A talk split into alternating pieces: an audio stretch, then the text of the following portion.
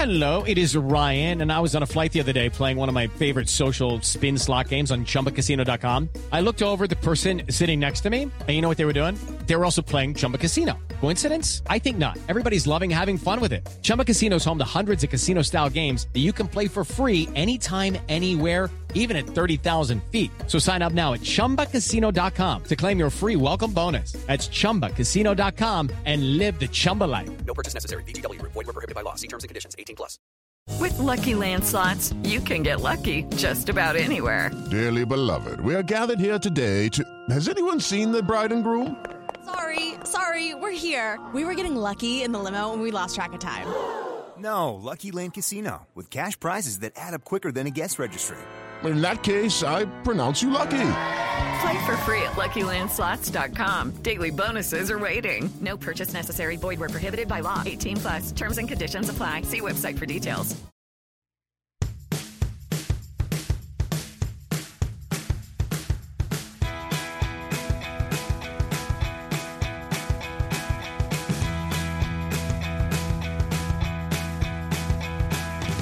Hello, everyone, and welcome to our Big Brother 21 post-season coverage. I'm your host, Taryn Armstrong, and with me today on this uh, this season-long live feed update, I think is is what we might call it. I don't know. Uh, I've got the magnificent Cliff Hogg. How you doing, Cliff? Howdy, guys. I'm doing all right. I'm trying to decompress a little bit from time in that house and, and get rid of some of those stresses I had in there. Yeah, um, it's uh, it's been uh, it's been what like a, a little over a week now since you got out. How's Yeah. everything going? Uh, it's doing all right. I'm uh, here back at home, so I got my wife with me and going out and occasionally be occasionally being recognized on the streets, which is kind of surreal for me. But I'm still having dreams in the middle of the night that I'm still in that house and getting called out by the uh, diary rooms. And uh, so yeah, it'll take a little time, but I had fun with it.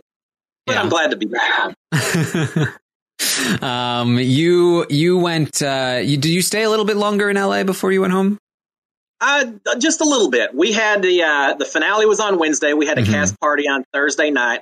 I had my family, my wife and kids, mom uh, with me, and so we hung around. Got back Sunday from LA, so we we did the little tourist thing while we were out there a little. Bit. Ah, yes, very fun. Uh, you, you cho- chose not to go to Vegas. No, I uh, thought about it, but eh, I'll let the younger ones do do the uh, the dancing and the raving and all of that. I'd rather spend the time with my family, and uh, yeah, we had a blast. Yeah. Um, all right. So uh, the the se- the season's over.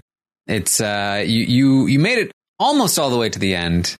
Uh, uh, but before you came on the season, you were a big fan. You you'd watch the live feeds. You listened to us. You were uh, Absolutely. yeah.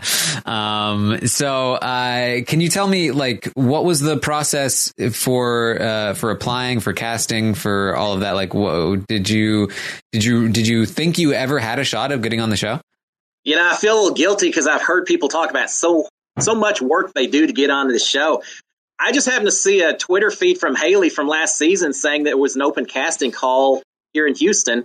Uh, my wife and I were already planning to go to a big barbecue cook off at the Houston Rodeo that day, so I was dressed up, had the hat on, and we said, "Ah, let's just stop by this bar and see who's lined up." And when we got there, I think it was about ten minutes before the line closed, and I said, "Eh, why not? I'll try out for it." got in the line. Everyone laughed at me the whole time I was walking to the back of the line. The here comes the old guy that doesn't stand a chance. And I didn't have anything prepared. I just started talking, and next thing you know, here I am. I'd never applied, tried out before. It was just a lightning in a bottle type situation. And now I've I always dreamed about being on this show, but I didn't really think it would ever happen. Yeah, uh, but uh, but but you made it on. Um, Made it on. You you sent me a message on LinkedIn saying that you were going to shout me out. Yeah. I, yeah, it's funny because at that point I didn't know if I was going to make it on or not, but I thought, hey, I might as well start preparing. Obviously, I'm huge fans of y'all and, and the podcast, and uh, I figured I was going to do some shout outs once I got out, got in the house if I made it. And funniest thing, that's what I did. That's what you did. Uh, did you send anybody else any LinkedIn messages, or was it just me? Just you. Just you. You're you're special, Taryn. well, thank you, thank you, Cliff. Um, so you you got on the season. You enter you enter the house, and I remember preseason you were talking about like uh, I just I hope that there's not like a big alliance that forms and a big group uh, that makes it hard for me to to get in with uh, with everything that's happening in the house. Um, a bit unlucky on that on that regard. Yeah, yeah, my worst nightmare in a lot of ways. I went in saying I don't want to be kicked out of the house the very first day, like some of the past older house guests, and I don't want a huge alliance to form that doesn't include me. And after day one, guess what? I had both things kind of starting to happen to me. Mm. Um, so, uh, so that's, uh, that right, right away, you enter the house and there's the, uh, camp director twist. Yes. Um, you decided to volunteer to try to become camp director. What was behind that thought process? Well, as I said, I, have watched enough seasons. I know that uh, the older person in the house typically has a little bit bigger target on their back, and I was worried about that. So when the opportunity came up to volunteer as camp director, it sounded like a good opportunity, but there are also some hazards with it. But I thought if I'm going to go home this first day, I'm not going to go home without having tried everything possible survive in this house. So I was willing to take the risk even before knowing good or bad what that camp director position meant. I was going to do everything I could to fight my way through that house. Yeah. Uh, but it did not work out. You did, didn't seem to have much support. There was a lot of support early for Jess, um, yeah. but then it all kind of shifted over to Jackson. Did you just kind of let that happen, or were you really trying to fight for votes? Uh, you know, I was trying to fight for votes, but it seemed obvious pretty quickly. As you said, it seemed like Jess was was the person who was getting the majority of the votes at the very last minute. It, it went back over to uh, to Jackson or Michie. I still thought I was good. We actually, the four people who were running for camp director, met. I don't remember if it was in a storage room or where, and kind of said, "Look, let's watch out for each other, regardless of who wins. We all volunteered. Let's let's see if we we can keep each other safe because of it." So I really was thinking that even if I wasn't the one who got the camp director position, that that I still had whoever was camp director watching out for me. That turned out not to be so much the case as as I discovered. Yeah. Uh, there was there was talk about um, the, I remember the feeds had like a brief leak uh, at at the start where Christie was talking with uh, with Nicole a little bit, um, and she had mentioned that uh, that Jackson had made a deal with the other camp director, yeah. volunteer people uh, that that that you guys would all be safe with each other. Yeah, that's that was my understanding. So even though I didn't get the position, I was still thinking, okay, I still have someone watching my back, and I should be good with this. But you know what? That's maybe maybe not the last time that, that Jackson wasn't quite honest with uh, with what he was saying. yeah. Um, so, so yeah, I mean, right off the bat, it, it did it did appear that uh, that Jackson was going to have a, a, reputation as a as a bit of a, a liar, um, but uh, but that that I guess shifted a little bit. Um, so uh, so ultimately, Jackson becomes the first camp director. Uh, do do you prefer Jackson or Michie or Michie or Jackson, aka Michie? Yeah, I, I typically was calling him Michie more so in the house. Mm-hmm. Uh, but I, either one works. But yeah, you'll you'll hear me probably say Michie more so than anything. Else. Yeah. Um, so uh, so Jackson becomes camp director. He decides to put you, Jess, uh, Kemi, and David as the banished people. Um, you must not have been very happy about that. No, I wasn't wasn't happy at all. I got a little bit worried because uh, right after we came back inside, I mentioned to David, I said, we're good, right? Jackson said that, that we're all covered. And David said, well, that's not really what I heard. And that kind of caught me off guard because I thought we had an agreement, but David didn't seem to, to have the same opinion. Once that happened, I, I, really started getting worried that I probably was going to be one of the ones that was going to be put up. Uh, and when I saw that squirrel heading my direction, I, I, I knew what was getting ready to happen. Mm. um, I forgot about the squirrel. Yeah, no, I've, I'll never forget about that squirrel. um, so uh, you ultimately though were the first person out. So uh, you you managed to survive. You managed to not be the uh, the night one evicted person. Yes. Um, but it was David that left ultimately. Uh, were you happy that it was David that left? Uh, if you if you could choose, would you have chosen him to go of those other three, or did you not really have much of an opinion yet? I, I didn't have much of an opinion at that point because it was so early in the game. I hadn't really had a chance to, to talk to anyone. It was interesting. We were all lined up. We couldn't see anything in front of us. And uh, I will say I was probably most surprised that it was David because he seemed so athletic uh, compared to, to certainly Jess and, and myself.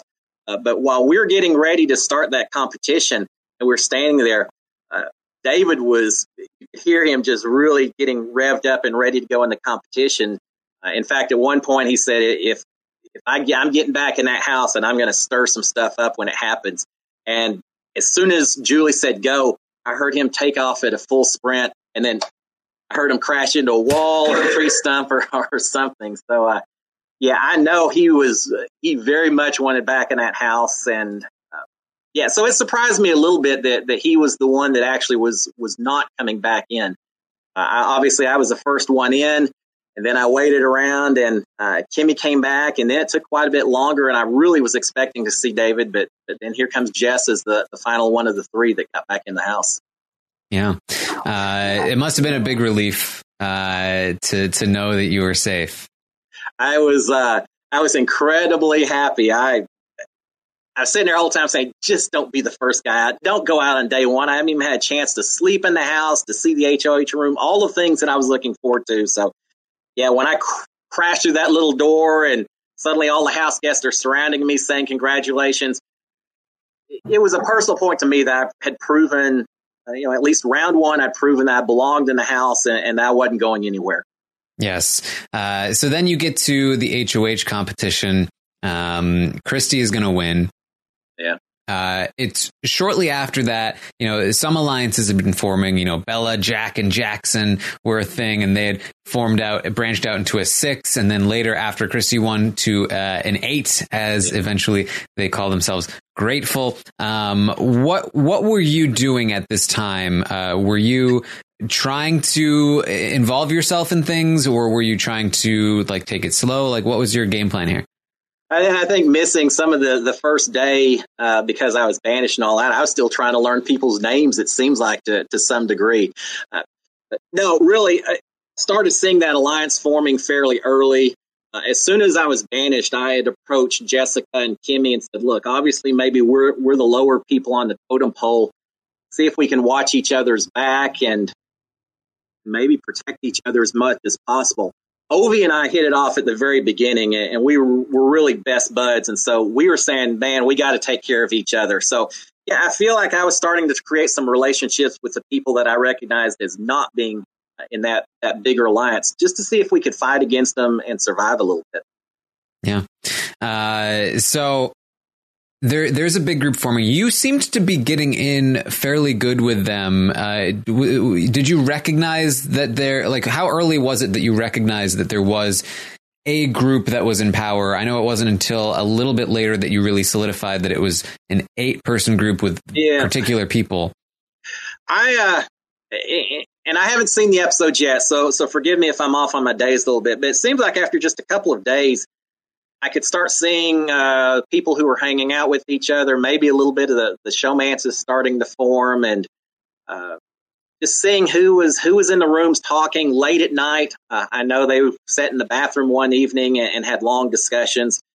Uh, And I came in saying that I really wanted to go underneath the radar in the first half of this game, try to find an alliance that would accept me as kind of a loyal soldier, as a vote that could count on. So even though I saw this starting to form, I was trying to still get in with them and uh, and, and see if I could become a part of it. So even after I was banished, as soon as I got back in the house, I grabbed Jackson and said, "Look, this is water under the bridge. I don't hold anything against you for putting me up. I want to work with you, and don't think that I'm coming after you just because you picked me for banishment." So I was trying to create some inroads within that group, uh, even as I saw it forming. Yeah. Um, I know that uh, you pretty quickly formed a relationship with Nicole as well. I believe I believe it was the first night of feeds. Um, you talked to the cameras and uh, you mentioned that you had uh, a, a, some sort of alliance or relationship Yeah. with Nicole, and that you really hoped it would uh, it would stick. and it, it did. I uh, there's a lot of decisions, good and bad, that that I made in that game, but I've never regretted my decision to line up with with Nicole and, and try to go through this game with her. Yeah. we we actually uh, it was I think through Ovi that Nicole and I started talking together because uh, as I said, Ovi and I were tight, and I think Ovi was trying to work closely with Nicole, and as a result of that, she and I. I think it was actually over a backgammon game while I was trying to teach her how to play it. That we started talking about shared goals and strategies and such, and uh, made a final two alliance fa- fairly early. I think before those feeds even came came on to start with. Yeah. Uh, so, um, Christie's HOH, she decides initially she wants to target Kat, uh, and that you are going to be the pawn. Um, how did how did that conversation go? Well, whether you're a pawn or the, the active target, you never want to go on the block. I, just survived banishment, and now I'm learning that I'm gonna gonna be on the block as well. I wasn't happy, and I wasn't sure if if Kat really was the target or myself. So I felt like once more I was going to have to fight to to stay in that house and do what I could. Yeah. Uh, it did seem though that it was fairly quickly that the target shifted to Kemi. Um, and that seemed to stem from Jack and Jackson, uh, that they were really pushing Christie uh, to backdoor Kemi. Um, and, uh, you know, part of that I think came from this supposed comment about like uh, cooking, um, and then also the fact that she had she had been one of the people that was banished, and also Bella had told uh, you know Jack and Jackson that Kemi had mentioned coming after them. Um, but uh, were you? You were informed that, that Kemi was the backdoor target. You weren't informed. No, I, I had no clue. I uh, I learned later that that was the case, and I did hear later that uh, they were upset because apparently Kemi had said that she was going to come after them a little bit. But yeah, I didn't have any clue as to any of that until really after that first eviction occurred. Yeah. Um, yeah, she had been, Kemi had kind of caught on a little bit that she might be in trouble. Nicole was, uh, was a part of it as well. She had talked to Christie, um, and tried to, to prevent Kemi from going on the block. Um, Christie was, uh, I heard she, Christie did talk with you a bit about feeling pushed by Jack, um, and, uh, and how she didn't want to be too closely associated with him. Um, she was really, I think, st- struggling in that, that first week, uh, really feeling like she's, she was going to make the wrong decision. Yeah, and some of that I heard uh, later on when I got HOH and Christie and I talked a little bit, and, and that's when she kind of opened up that she had felt pushed by Jack a little bit uh, to put up Kemi, and you know obviously she ultimately chose Ovi, which Ovi and I were buds. I didn't especially like that either, but that early in the game, I was just happy that I was getting pulled off the block and I wasn't going home uh, week one, so I wasn't upset, but but I did hate to lose Ovi. And, and yeah, as far as the Kemi that first that first eviction, I didn't I wasn't even aware of that until much later. Yeah, um, it was it was actually it was Sam. Uh, you know, uh, Christie had gone to Sam she, after she decided she wasn't going to backdoor Kemi. She had gone to Sam to say, "Hey, don't use the veto. Kat will be the one to go." Um, but Sam said, "I I really want to use it on Cliff though," um, and it was it was in large part because of that that they were. But Christie was like, ah, "I know, but I don't want to. I don't want to have to put somebody else up in Cliff's place and not send them home uh, because then I'm making even more enemies." Yeah. So I'd really prefer you didn't use it. We just send Kat home, uh, and that's when Sam suggested, "Well, what about Ovi?" Um, and she was like, "I know. You know what? That works. Ah, we can make that work."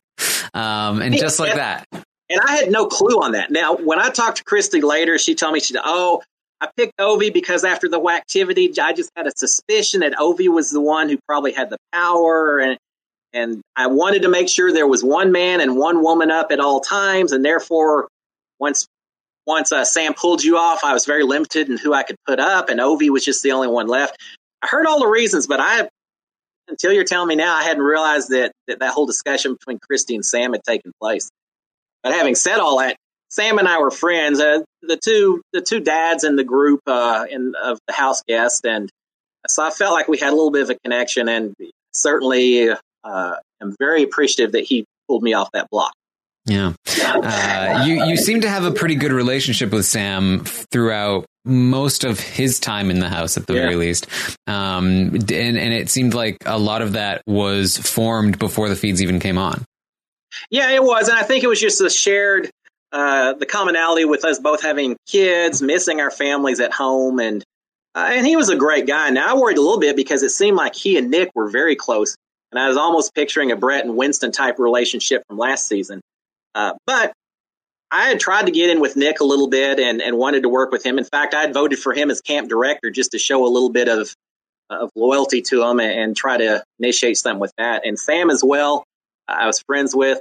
I also knew that Sam was kind of outside that eight, but he was seems like he was trying to do a lot like I was of, of trying to make some inroads and maybe get in with that group as well.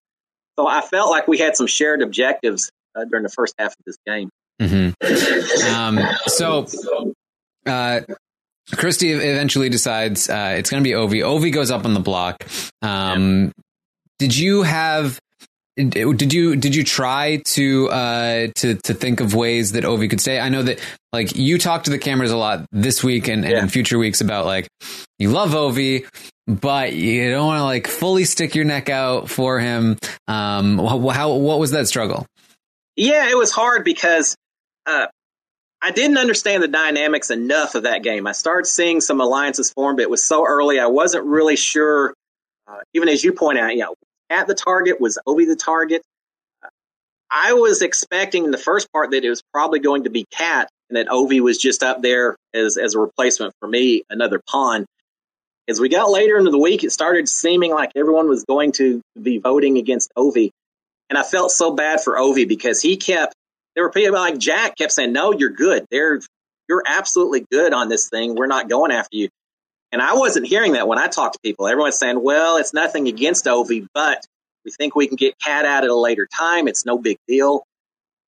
I, I tried to, to work with people and push them more towards Kat's direction, but it, it didn't really seem to be gaining that much traction. And you're right. At that point in time, I didn't want to push too hard and alienate anyone else that I was trying to get in with at the time. Uh, but it it was discouraging to see Ovi so excited, thinking that he had the votes based on things that Jack was telling him, for example. And eventually, I had to break it to him. Said, Ovi, I, j- I just don't think you got the votes. I'm not sure that it's going to go the way you want it to go. hmm Uh, you also uh, had a relationship with Jackson, and uh, that had also f- sort of formed in the early days. Can you tell me about about that? It was uh, the whole idea of I knew he was kind of forming up with this alliance, and I felt like that was my way to get in with that group. The other thing that I had said before I even came into the house was I wanted to try to align with someone that I felt was very strong that could be a bit of a, a target ahead of me. Uh, they could maybe win some challenges, keep me safe, but if anyone came after us, they would come after that person instead. And so it seemed like Jackson was was a natural choice, even after he banished me. And that's one of the points I'd made to him of it's water under the bridge. I'd learn, love to work with you. And I don't think anyone's going to suspect that you and I are working together, considering that you just got through banishing me and, and they won't necessarily expect it. So, yeah, I, uh, and he seemed receptive to it. So I did approach him and, and try to get something going very early in the process. Hmm Um, did you feel like wh- where were you feeling at this point in time? Uh, like who did you feel like you had in the game and, and you could rely on, and who did you feel like you maybe needed to target? Yeah, uh, as far as who I had in the game, they, they had my back. Definitely Nicole, uh, Ovi. Now, I, I saw that he's getting ready to go home, so that maybe didn't mean as much. But Ovi and Nicole, I thought Sam had my back. I thought Nick had my back, and, and probably uh, Michie as well. As far as who I wanted to target, as I saw this alliance forming and I saw the way people were talking about Jack, it became pretty obvious very early that he was the linchpin to this whole deal. Uh, not just because of his competition skills, mental or physical, but just it was like a cult sometimes the way I heard Tommy and Christie and some others talking about Jack very early in the process. So from the very beginning, he he is who I viewed as as the top target that I wanted to get out of that house. Mm-hmm. Um, so uh, there's uh, there's a, a, women's alliance that's forming around this time. Yeah. Um, I don't think you heard about it until the following week, though, right? Yeah, I didn't hear about it until we started getting some of the fallout with Nicole and and some of that going on. But uh, yeah, in some ways, maybe that makes a little bit more sense to me now because. As I said, I had approached Kemi and, and Jessica both and said, let's kind of watch each other's back, maybe. And they'd said yes, but then neither one had really talked to me too much after that or, or talked too much game. And, and maybe it had something to do with, with this women's alliance that was trying to be formed. But yeah, that first week I was kind of oblivious to it. I didn't hear about that until a little, little bit later. Yeah. Um, so uh, you uh, eventually Ovi is going to be uh, evicted here. Uh, you head into week two, and uh, this is when Camp Comeback is revealed to the house. That uh, David's going to come back into the house, and Ovi is staying. How, how, did you feel about this when you heard about it? I I was happy. I felt so bad for Ovi when he got voted out. So uh, when the, the alarms went off and Julie said, hold on, wait a minute. Uh, and then we heard that, that Ovi was going to stay in the house. I was overjoyed because I love the guy. I didn't want him going anywhere. I wanted him to get more experiences. Uh, when, when David came running in, I wasn't sure what to expect with that because, as I said already, when we were waiting to start the banishment competition, he had said that he was going to really try to stir things up if he was to get back into the house. And he, I think he was just trying to play a little bit different game than I was. He wanted to stir things up. I was doing everything I could to try to incorporate myself into that that alliance and, and maybe make some inroads there. So I wasn't sure how he was going to impact the, the balance of, of game and, and, the house guests that were in there. But overall, I was happy to to uh, to have that twist announced just because it meant Ovi got to stay in the game. Were you uh, when when when the twist was announced uh, outside the house? When when when I was talking about it, I was like, "Oh, this is terrible for uh, for the outsiders because it really discourages this alliance from turning on each other."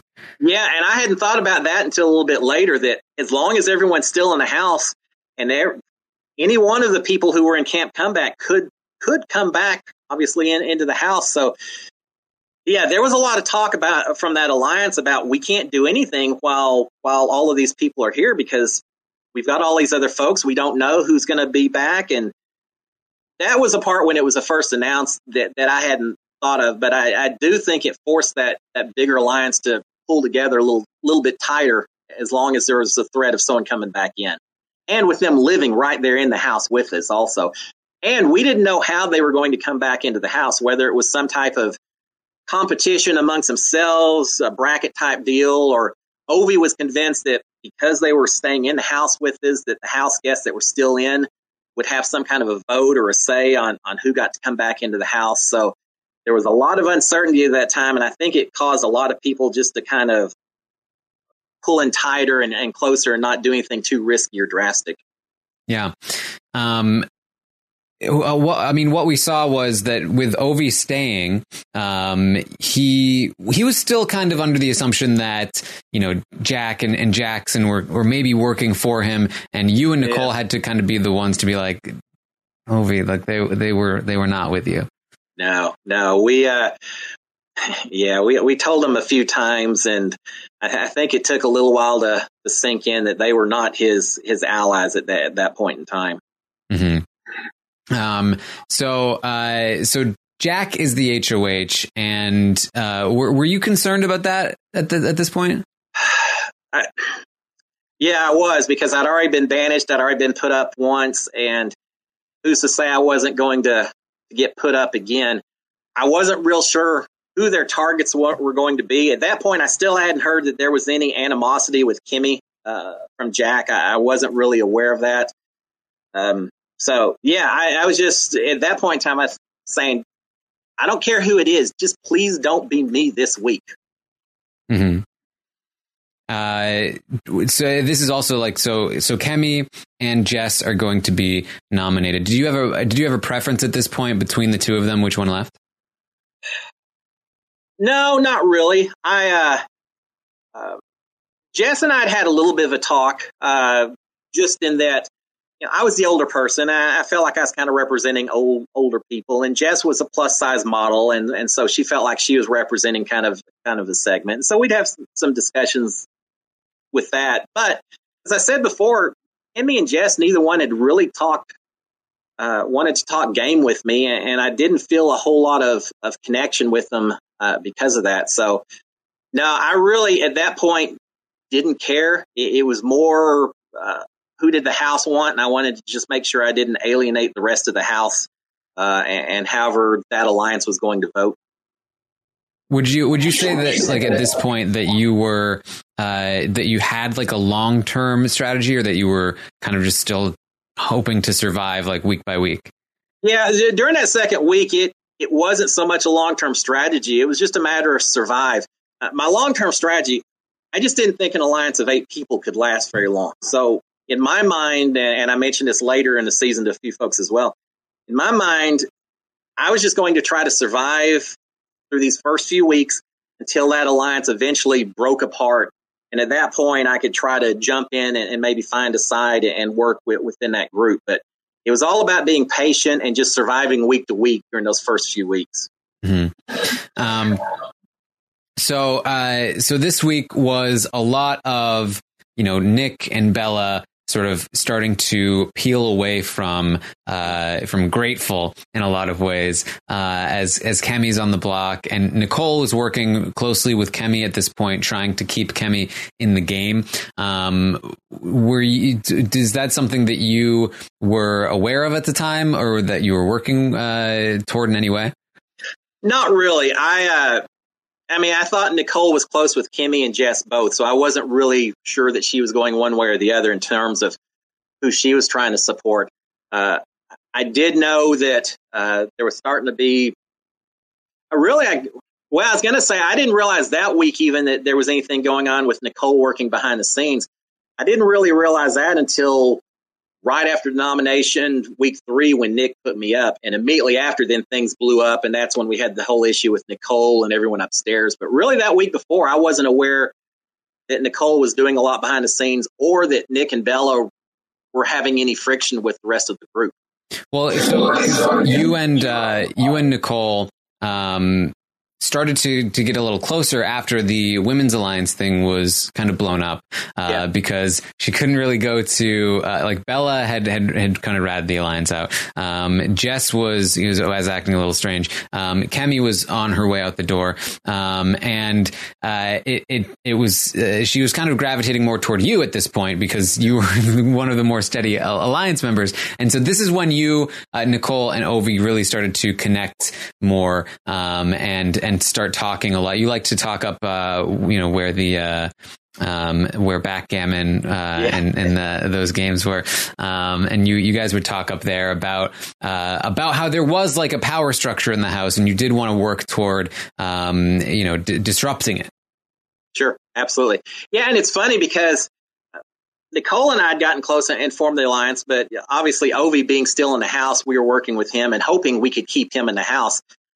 But we had to be careful even then because, as you mentioned, this power structure. And Jack had called this, I don't know if it was officially a house meeting, but it sat around the table and said, none of us need to be talking to any of the camp comeback people at all. You know, does anyone have an issue with that? Well, no one's going to raise their hand when you're sitting around a table like that and the HOH is, is saying, don't talk to any of the people. That really rubbed me the wrong way. Ovi is my friend. I, I was going to continue to talk to him, but yeah, it did make me feel a little bit more nervous about talking to, to Ovi or Kemi or David, any one of them, because here's this big alliance that's basically saying, talk to them, you may be the next target because we don't want you doing that. So it, it was a little uncomfortable at times. Yeah. Now we are going to take a quick break for our sponsors, and we'll be right back. Discover why critics are calling Kingdom of the Planet of the Apes the best film of the franchise. What a wonderful day! It's a jaw dropping spectacle that demands to be seen on the biggest screen possible. We need to go. Hang on. It is our time. Kingdom of the Planet of the Apes. Now playing only in theaters. Rated PG 13. Some material may be inappropriate for children under 13. It's time for today's Lucky Land horoscope with Victoria Cash. Life's gotten mundane, so shake up the daily routine and be adventurous with a trip to Lucky Land. You know what they say. Your chance to win starts with a spin. So go to LuckyLandSlots.com to play over 100 social casino-style games for free for your chance to redeem some serious prizes. Get lucky today at LuckyLandSlots.com. Available to players in the U.S., excluding Washington and Michigan. No purchase necessary. VGW Group. Void where prohibited by law. 18 plus. Terms and conditions apply. And we're back. So let's get back to the show. So yeah, so you, uh, uh, Nicole and Ovi really started to come together here. Uh, you, you, you guys did talk about, uh, Nicole told you about guys about, uh, how Jess and Bella were really, you know, starting to, to go at it. Um, and you guys were definitely hoping that at this point that, uh, that Bella would continue to be outed for essentially having, you know, this women's alliance and then also yeah. being part of another group. And she was outing these things and she was being outed herself. Um, and that, you guys talked about about trying to get Jack and and his group to turn on Nick and Bella at this point. Um, yeah. Yeah, and that would certainly. Uh, yeah, I was looking for any way to create some division within that group and, and break them up. Uh, and Bella, she had approached me at one point and said, "Cliff, you know, I think that I can keep, I can get you probably the jury as long as you're willing to go on the block a lot as a pawn, but I'll do what I can uh, to at least get you to jury. And I was like, well, thanks, Bella. I really appreciate, really appreciate you, you putting me up as a pawn so many times in, in exchange for jury house. So, uh, yeah, I was kind of, I, I, was happy to see maybe if, if Bella could, could get targeted and maybe break that alliance up a little bit. Uh, I wasn't sure the mechanics within you know, Jess and Nicole and, and that whole controversy or, or, the whole argument about who had formed the, the women's alliance and who hadn't. And I just kept hearing different stories from different people. And in all honesty, I didn't really care as long as it created some divisions that I could maybe exploit. Right, right. Um, so, uh, so you were talking about that At, throughout throughout the season so far. You had been uh, doing cliff notes. Uh, you've been talking to the cameras about yeah. everything. You had been doing a great job of staying in good with this big group, they uh, they were talking about you at this time as like the number number 10 number 9 like uh, one of the last people to go.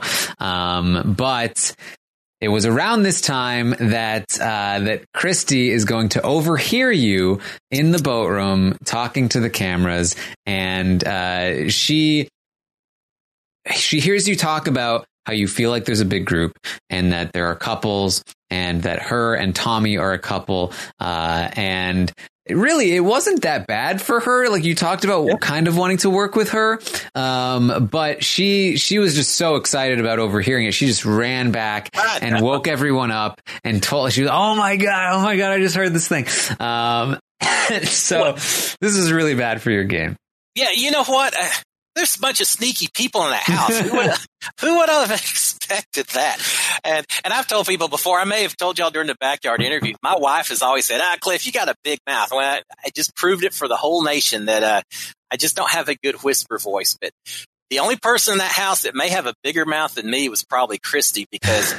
I think if she hadn't run right back and told everyone, she probably could have worked that much more to her advantage. But uh, yeah, she she overheard me. I was uh, uh, less discreet than I, I, thought I should be, and probably the only thing that didn't make it any worse was that it was early enough in the season that I didn't have a whole lot of really deep strategies. It was it was a lot more about me just talking back and forth. And yeah, I did point out that there was this group of eight, but I don't know at that point in time that it was any big surprise really to anyone.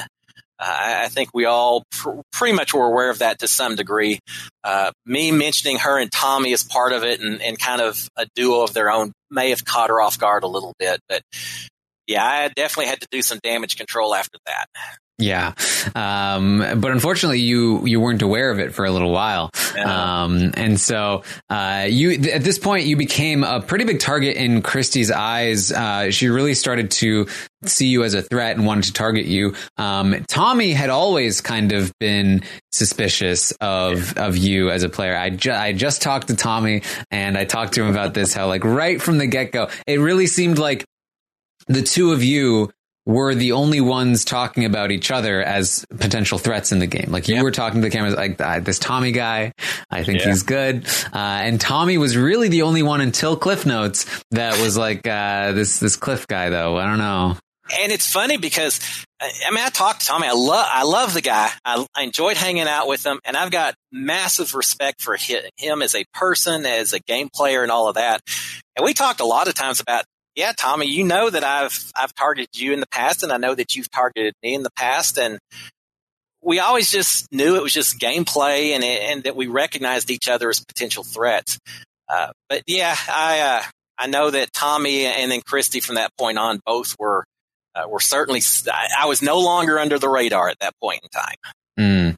Uh, so, um, so you're you're now uh, a, a big target, and uh, the the six shooters who are now the six shooters and not grateful, um, because they have basically shot you know uh, Nick and Bella out at this point, um, or at least uh, you know are are definitely leaning in that direction. They're now uh, sort of looking to Nicole as their sort of like uh, eighth, ninth, whatever they want to have it, um, and so.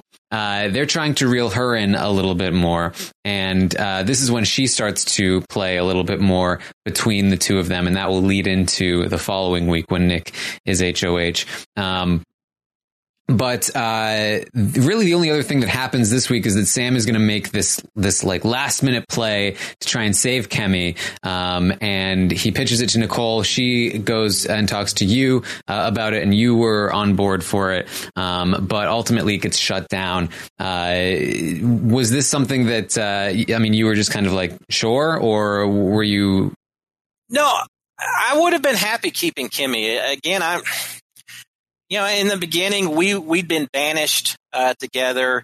Uh, she wasn't part of that, the Grateful Eight that, you know, did the yelling upstairs and everything else. And so, uh, I did still at the same time feel a little bit of an alliance. Uh, obviously Nicole and Ovi were my main people, but, uh, Kemi as well. Um, nothing against Kat. I, I love, uh, or, or no, it's Jess. I'm sorry. Uh, you know, Jess, Jess as well. Um, at that point, I was lined up enough with with Nicole that uh, if, she wanted to keep Kemi, I didn't have any issue with. it. I was fine with it. Yeah, um, it, it, you know, probably probably would have worked out too because uh, if if Jess had stayed, um, or even if Kat had left the first week, if either one of them had left, uh, you would have had the votes to get rid of Jack during your HOH week uh, because they would have been uh, on board with that, uh, unlike Kat and Jess. Um, Yeah. But what are you going to do? Uh, yeah, who knows? Hindsight 2020. yeah. So um, it's uh, Sam is is going to talk to Nicole about there being an eight. Um, you know, Kemi is kind of uh, aware of this now. Uh, you know, Jack ha- has has messed up in front of Sam and let him know about the name Grateful.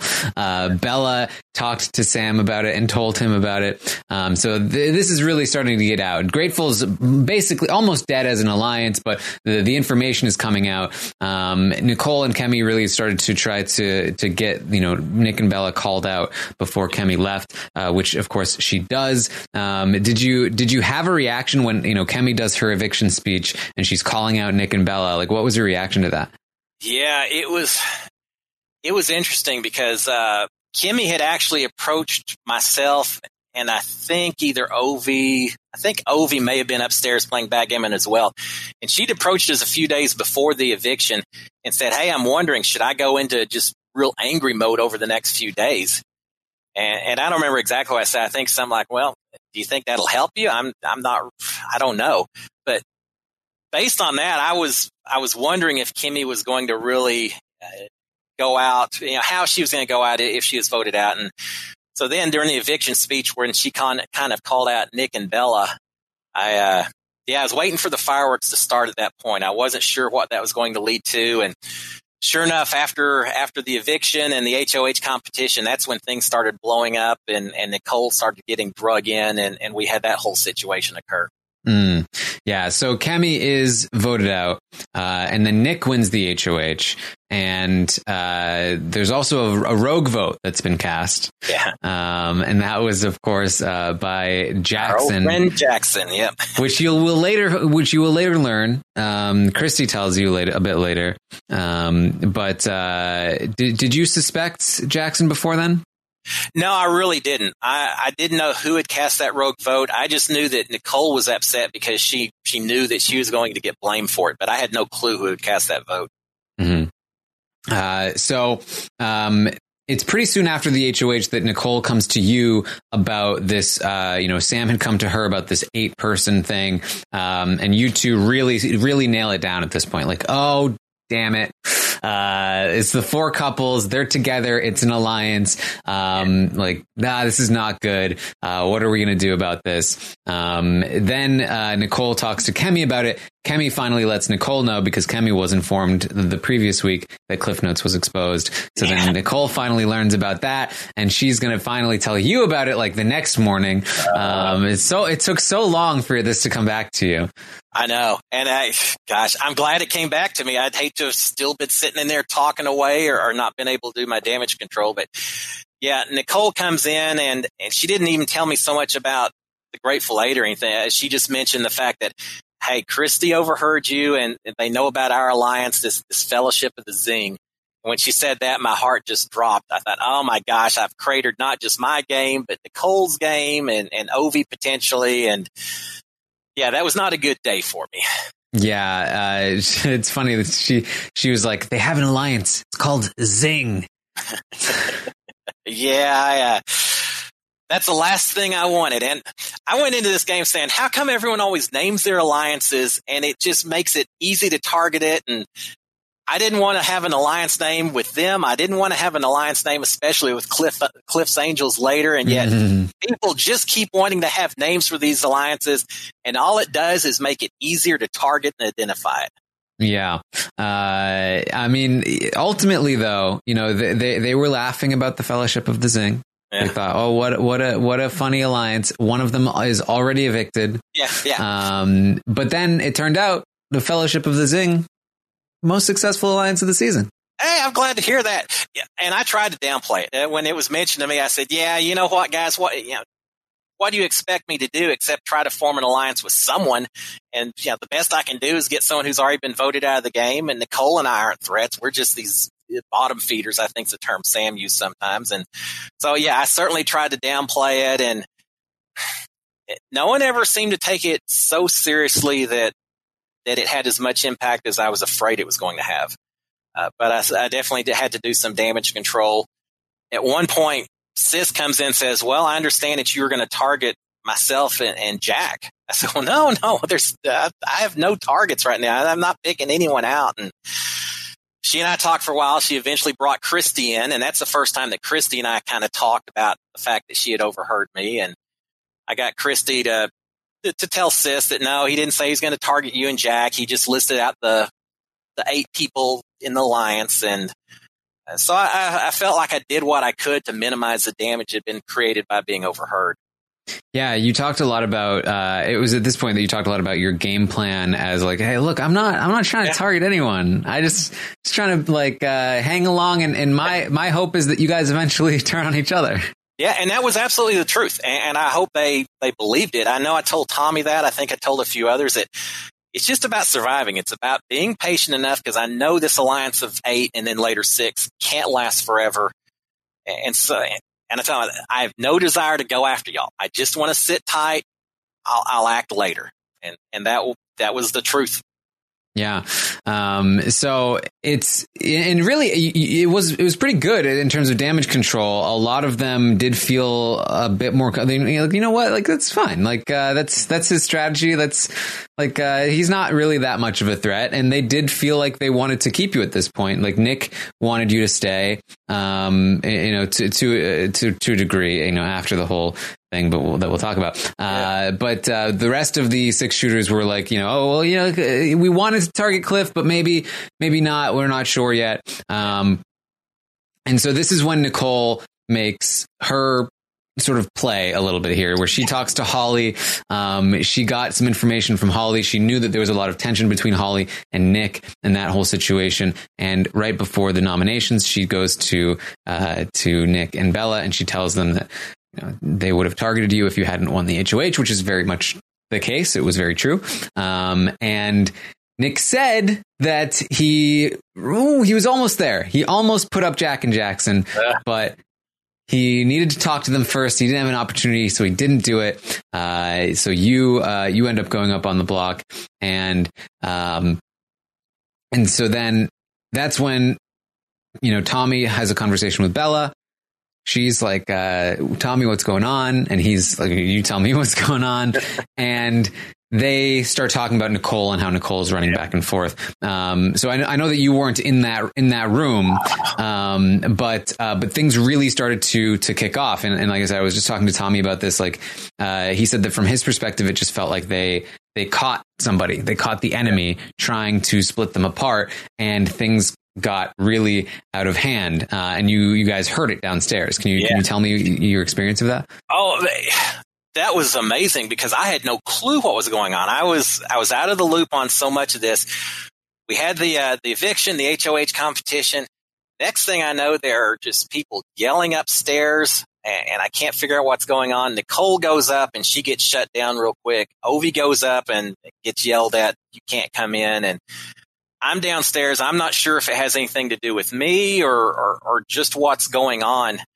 And uh, yeah, I felt completely completely lost and out of the loop at, at that point, uh, and just was waiting to see what what the fallout was from it. Uh, after Nicole came down, we went into the RV and, and talked a lot, and she told me that she had kind of told people you know what was going on, and and that she she hadn't lied, that she was telling the truth about kind of the divisions and all of that, but that she felt like she had completely destroyed her game at that point. and because we're in alliance together, I wasn't sure what the impact was going to be on on myself as well. But yeah, that was, and I know it's been talked about, but really those eight or so up there, uh, that's when I felt completely out of the loop and and completely outpowered in terms of what was going on in that house. Uh, I spent a lot of time just sitting downstairs by myself at, at the dining room table, just just waiting to hear what the the next gunshot was going to be, what what was going to happen next, because I didn't know. Mm-hmm. Uh, there was so it was there was a lot of like uh, yelling that was happening upstairs. Uh, Nicole had tried to go up there. She had the door closed in her face. Uh, Ovi went up there to say, yeah. say be, be nice, guys. Was that was that a, like a difficult thing for you because you were you were telling Ovi like, hey, you know, you know, watch out for your game, Ovi. Yeah. Like, uh, be mindful of that. Um, but you know, I, I can I can only imagine like it must have been difficult to just to, to hear that stuff happening and not do anything about it. Well, and, and the worst part is when when there was first yelling up there, it sounded like they were yelling at each other, and I thought, well, maybe maybe Nicole has achieved what she was looking for. Maybe they're pointing fingers at each other, and something's about to blow up, and we may really be good by the time this thing's all said and done. But after a little while, it didn't sound like yelling back and forth as much as just cheering and laughing and, and a lot of happier people up there. And, and my concern at that point was that whatever's happened, uh, especially with Camp Comeback and these other people all still in the house that, that they have pulled themselves back together and decided that they're not splitting up. They've resolved whatever Nicole brought up. And, uh, yeah, so then suddenly you've got now an angry group of eight people instead of just a group of eight who felt like they had all the power, but now they they seem upset as well. And so that was part of my thing to Ovi was I didn't still at that point know what was going on for certain, and I didn't want him to uh, to do anything that would potentially get him in the target uh, as well as Nicole at that point. So yeah, I was definitely concerned about it and, and wondering just what the impact was going to be. Yeah. Um, so you know, you did have you'd have a nice moment with Nicole. She was feeling very upset, um, and you, you told her like, uh, "Hey, you know, hang, hang in there. Um, you know, it's uh, just because they're together now does not mean they're going to stay together." Um, and she said that you were the uh, you were the only person that uh, treated people like uh, they were humans in the house.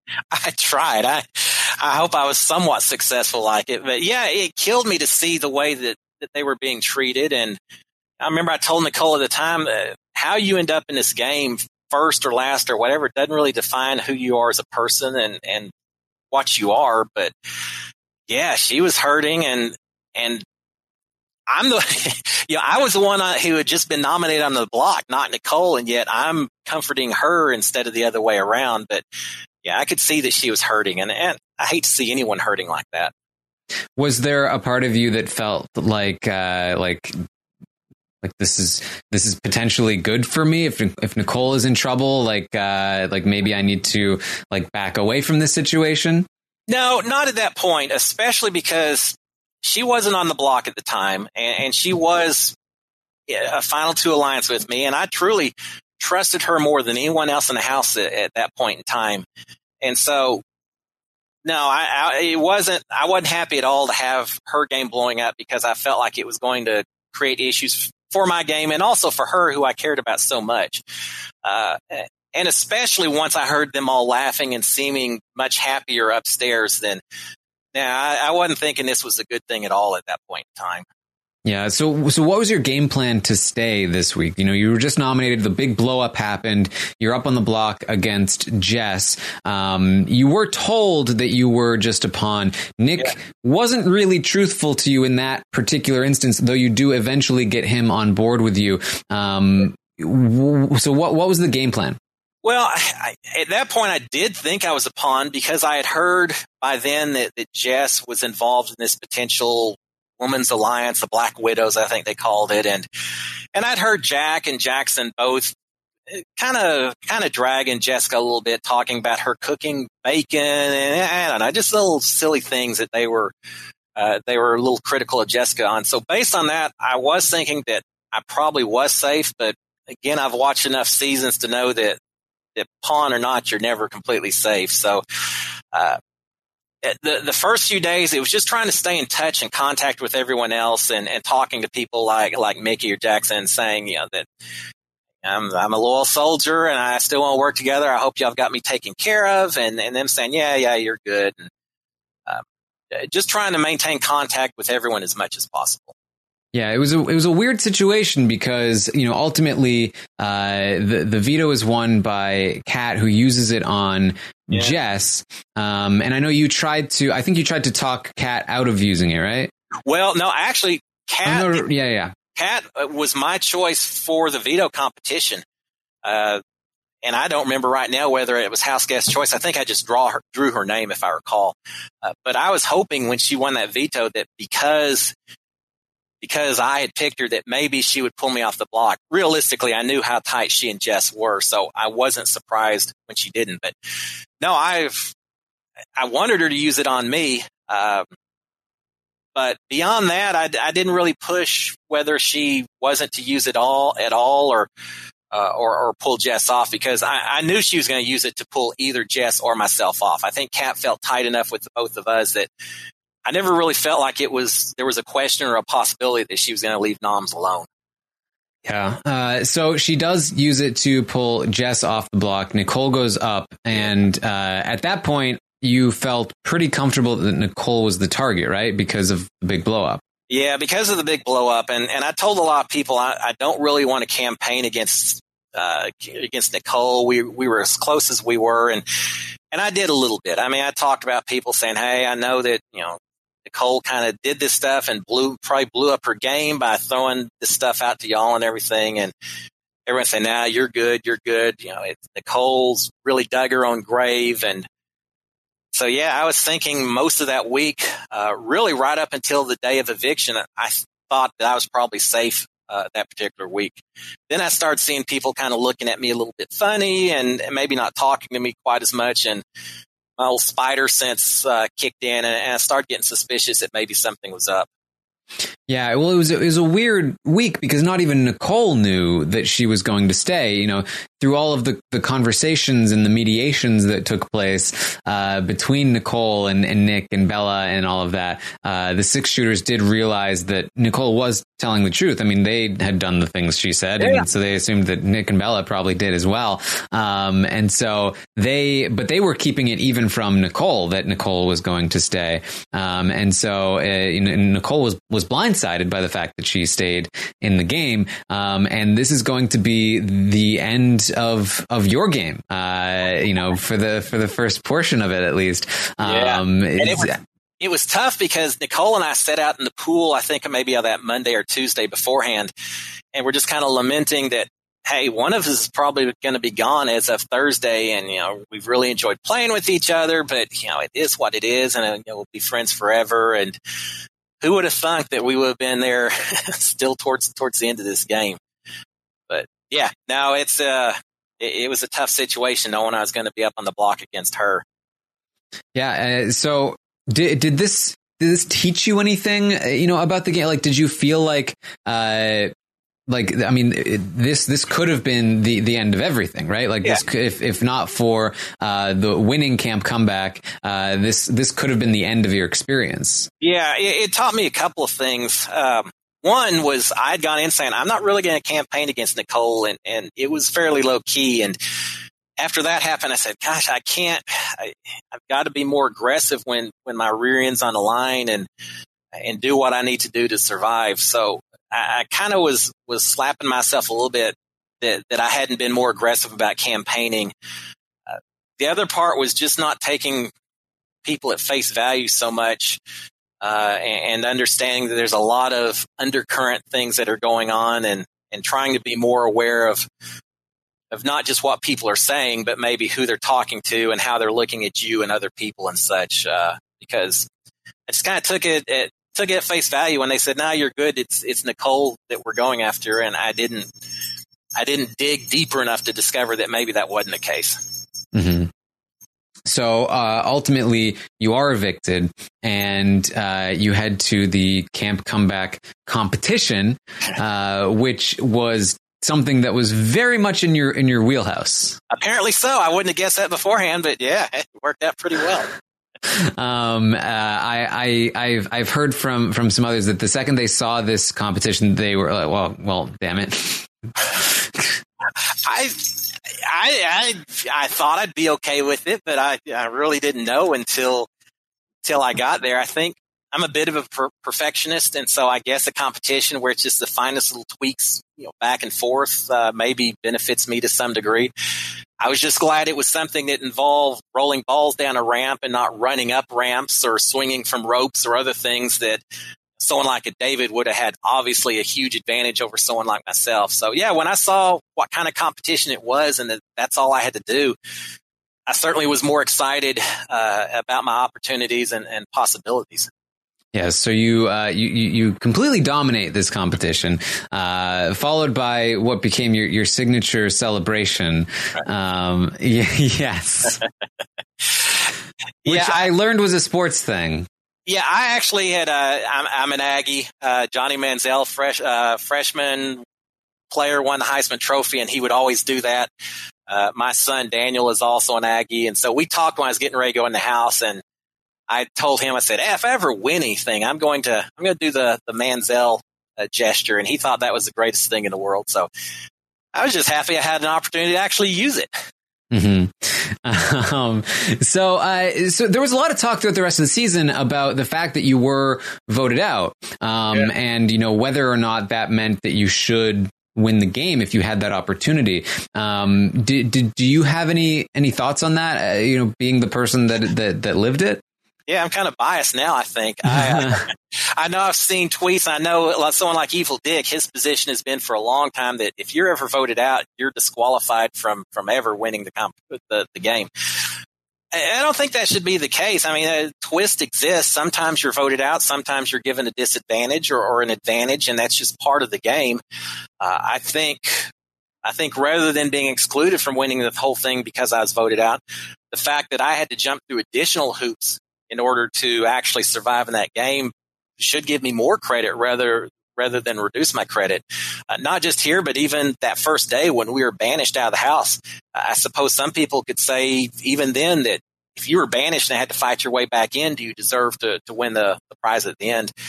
My thinking is if you're at, if you're there at the final two, then you've done something right. And, and regardless of what path you maybe took to get there, if you're there, then, then you should be given consideration for it. Yeah, I mean, something that I had been considering was uh, in terms of Camp Comeback in general. When Jack won HOH, his first thought was, "I want to backdoor Nick," um, but Jackson talked him down, saying, "You can't do that. Camp Comeback is in play. You, you, we can't betray the alliance yet. Uh, and Nick has also said on numerous occasions that one of the major factors preventing him from going after Jack and Jackson was Camp Comeback. Um, and so, from my perspective, I kind of looked at it like I, I feel like I don't know. I don't even know if Cliff is evicted, if not for Camp Comeback, yeah. the very thing that brings him back in the game.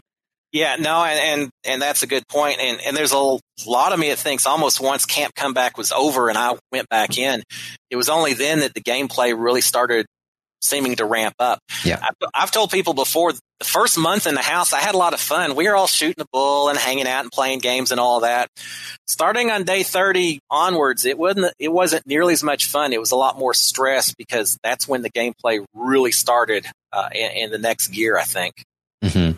So, uh, so you win your way back into the game, uh, but that means that Kemi, David, and Ovi are out. Yeah. Um, and this this sort of ties in with a lot of what was eventually brought up at the end of the season. Uh, a lot of the controversy surrounding, especially this first portion of the game um, that there you know there's an image that that you know came out from this episode where it's David Ovi and Kemi sitting there first three gone in uniforms. Um, and that was uh, an uncomfortable image to, to sure. watch, especially given, um, you know, how a lot of the people in Camp Comeback were treated in the house. Um, is that something that you that you were aware of at the time in the house that you thought might be happening?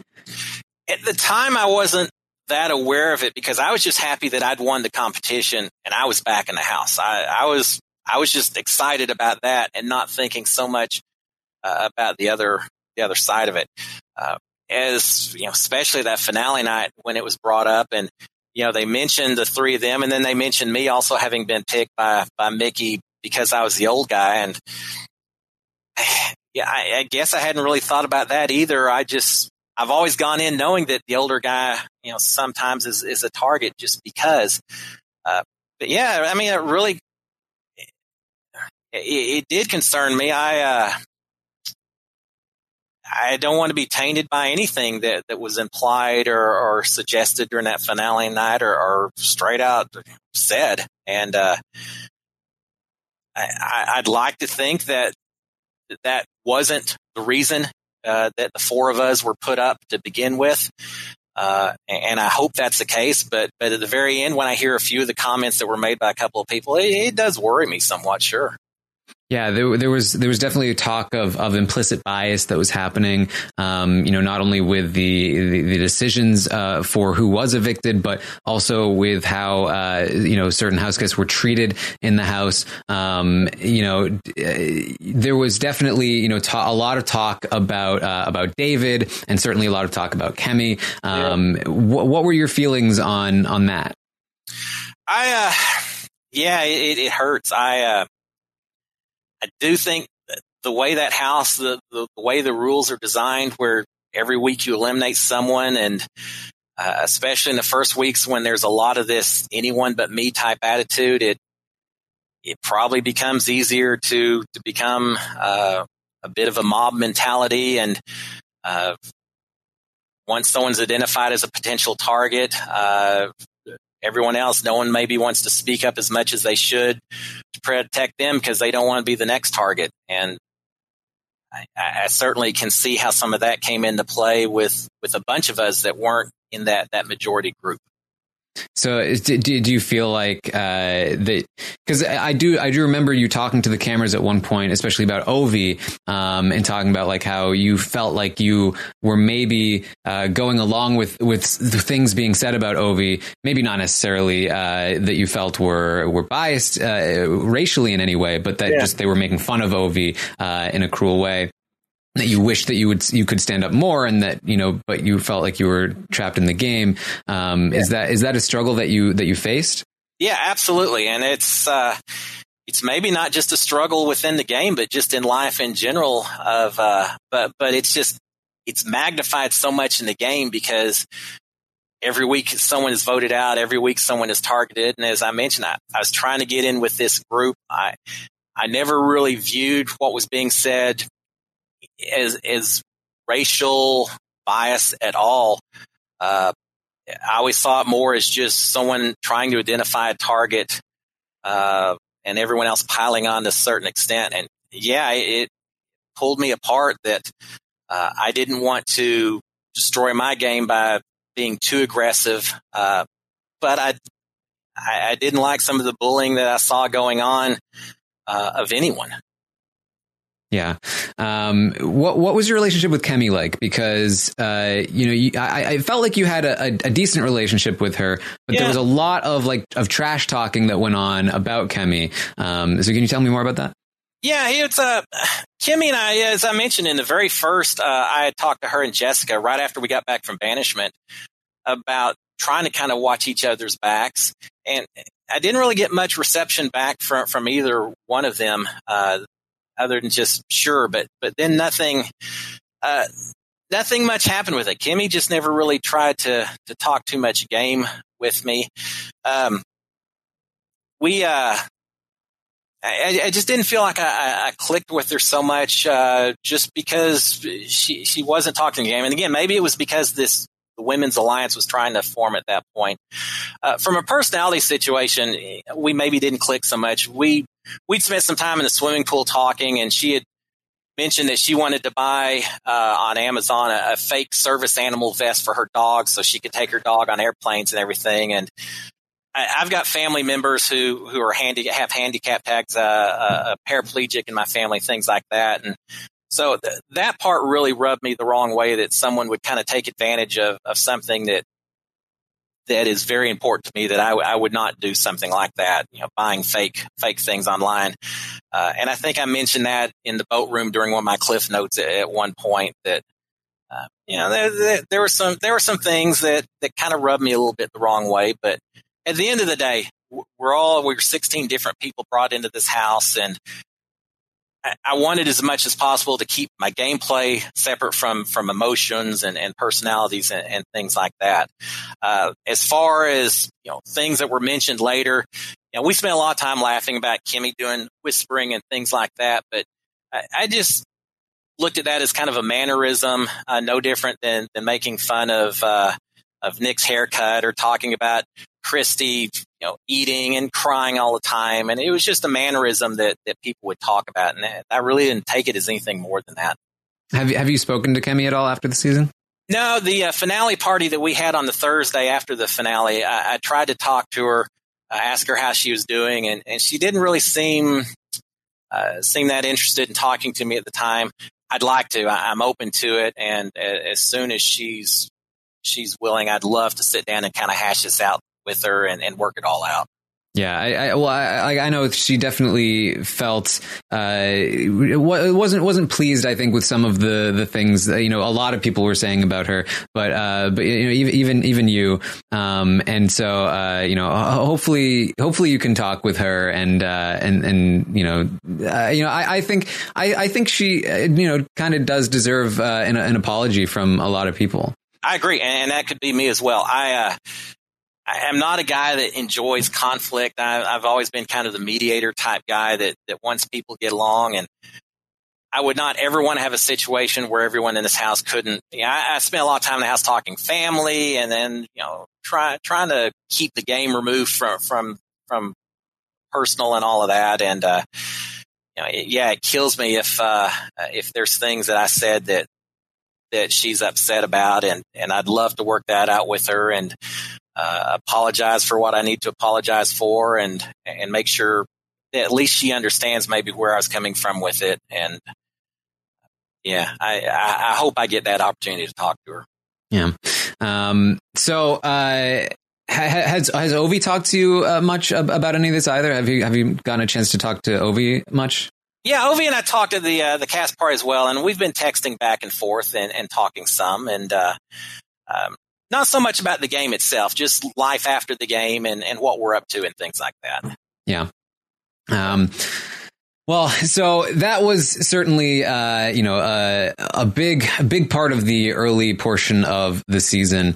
Um, it was, uh, you know, something that really, I think, put a, a sour taste in people's mouths, unfortunately, for uh, the season. But once Camp Comeback ended, uh, we did get, uh, as you mentioned, the game started to kick in a little more, and uh, and I do think the season got uh, a little more exciting uh, in general. Um, and uh, you know, part of this is that you win this next HOH, um, and you are ready to play and ready to take a shot, and you go immediately, and you are ready. You're going to put up Jack and Jackson.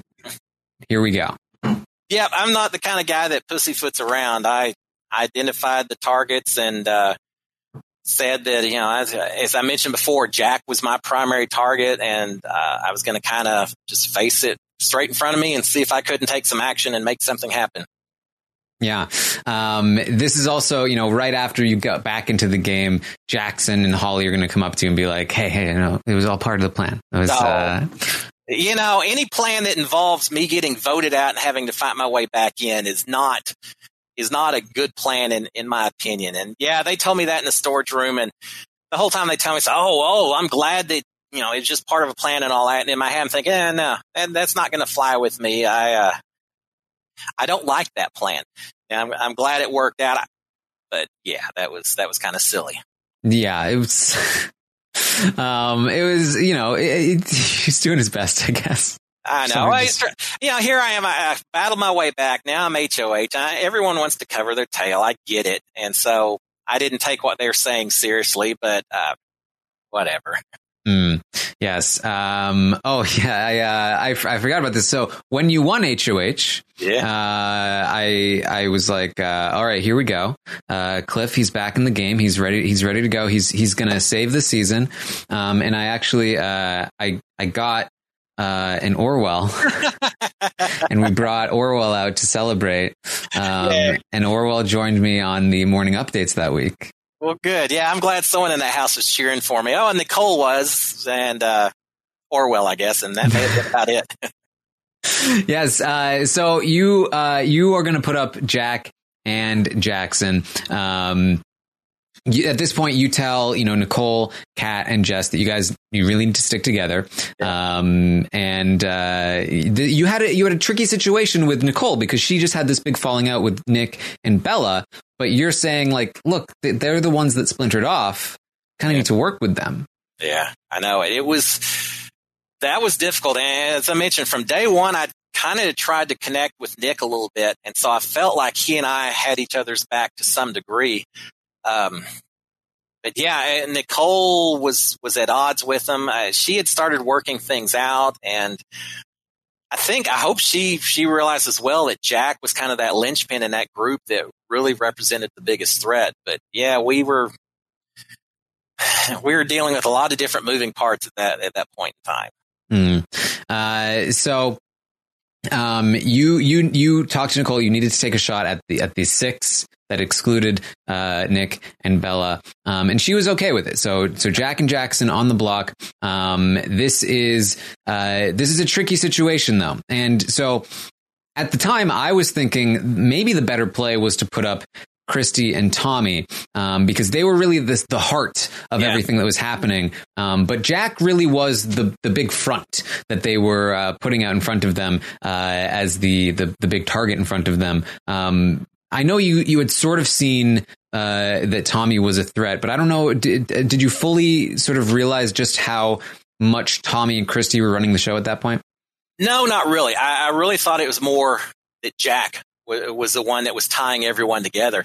Uh, in all honesty, I intentionally didn't target Tommy and Christie at that point in time because I thought when this group broke up that there was a possibility f- that I may be able to get in with with Tommy and Christie and, form form another group where we could perhaps take over the game uh, at that point. I was was trying to be very careful about who I was going to target and not target at HOH based on who I thought I could work with going forward. And as I said, I, I already knew that Tommy and Christie saw me as a threat, but I was hoping that they would see me as someone that better to work with than work against, and we may be able to put something together once the, the group blew up. Mm-hmm. Um, unfortunately, though, even though you have you know the card set up to get Jack out of the game, Christie has this power. Ugh, yeah. Yeah. Yeah. Uh, and Jackson did tell you after Ovi left that Ovi had a power. Um, I had talked to you after the season and, uh, and, and you had, had told me something that, you know, sometimes you don't consider everything about like the perspective in the house, but you actually, you told me that you didn't necessarily believe him, that you didn't know if, Yeah. if you could believe him or not. Yeah, Jackson came in and told me that Ovi had whispered as he walked out the door that, that he had this power. But he had just gone through also telling me that this was part of some grand plan to vote me out, to, to preserve Nicole and I both for this alliance. And then I thought it was very strange that, that Ovi would have told Michie this uh, right as he's going out the door because Ovi didn't tell me that. Now, as I think back, I think Ovi had whispered in my ear and probably, he probably told me that, that he had won this power, but I didn't hear him and I didn't realize that until we talked later. And so in my mind, I'm thinking, why would Ovi tell Michie this and not tell me that? I already know that Michie's trying to spin things right now to cover his ass a little. And so, yeah, when he told me that, I was like, "Mm, yeah, I'm not sure if I'm buying that or not, Michie.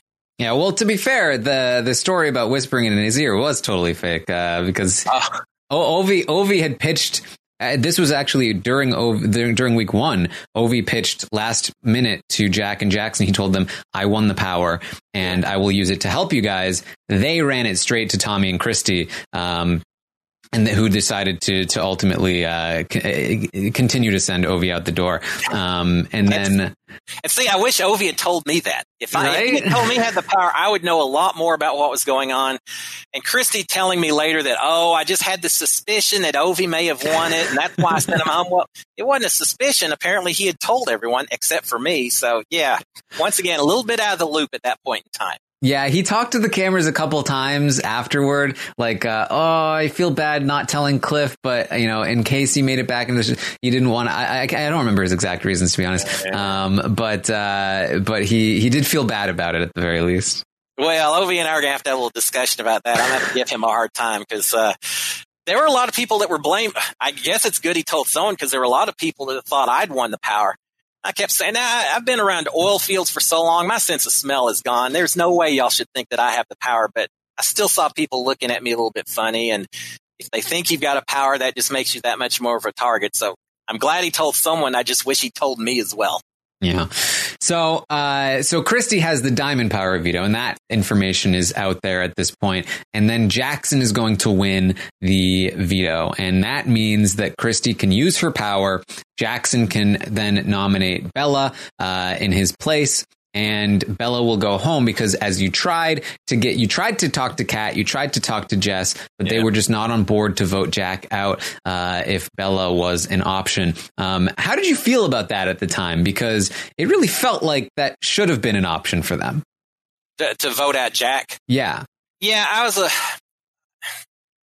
I was a little disappointed. I, I knew that there was they they had their issues with Bell and all of that, but from a long term strategic standpoint, I really felt like Jack was such a huge target that I was hoping others would would agree with that and identify the same thing and and make that vote to to make it happen. But yeah, I just as I started talking to him more and more, it just didn't seem like that was the way that they were leaning, and so I had to start considering different options. Right. And so the option that you ultimately uh, go with is that you have a conversation with Christie, um, and she tells you all this stuff about Jackson, and she tells you that she doesn't really want to have, she doesn't want to use the power, but she she really needed to get from you that uh, that you would be on board with her uh, if she did use the power, something along those lines. Um, can you run me through the this this conversation with Christie? It's probably uh, one of the more controversial decisions made in the game. Uh, so run me through your thought process here. Amazing that I'm involved in all the controversial decisions. uh, yeah, we, we talked and I know Christie was talking about how she, she could use it and, and put someone up and, but she kind of wanted to use it for herself and that she had felt pressured by, by Jack, I guess in that week one to, to put people up, but know, she had to protect herself and we talked a lot and eventually I think I'm the one that actually suggested that, Hey, if I, if I put up Bella myself, can, can y'all give me some protection and, and some safety and, and maybe, uh, keep me good for a while? And she jumped all over that. And my thinking was a couple of things. Uh, during that conversation, I learned that it's not just that she had the power, but more importantly, she had told everyone that she had the power. If she had stayed quiet and I was the only one that knew, I probably wouldn't have done it. I probably would have just said, Hey, stay quiet. I, you know, you can save the power to use it on yourself later if you need it, but I'm sending Jack out the door and that would have, we would have perhaps been able to get some votes, maybe make something happen. Um, but the fact that I knew that she had told everyone that she had it, and I just got the feeling that Christie in that house was very, she didn't want a lot of people upset with her. It seemed like she was, it was very important that she have uh, support uh, from other people and, and that everyone else liked her as much as possible. And I just wasn't certain enough that with everyone else knowing that they wouldn't put enough pressure on her that she would end up using it anyway, uh, just because they all knew that she had it. So my thinking was if she's going to use it, then then whether I put up Bella or she does it herself, either way, Bella's going up. And if I can buy a few weeks of, of safety, because again, it's a matter of me just being patient enough until this, this alliance implodes. So if I can buy a few weeks of, of safety with it, then, uh, then so much the better. Plus, she only had two more weeks left on. I know she wanted to, to potentially save it so she could protect herself. If this had been something that was going to last for the next four weeks or six weeks, then it may have been worth calling her bluff and forcing her to, to flush that power, uh, to flush the power out by making her use it. But knowing there were only a couple of weeks left anyway, and that I basically could buy protection for those couple of weeks made me think that that was, uh, that was a safer, safer approach to go.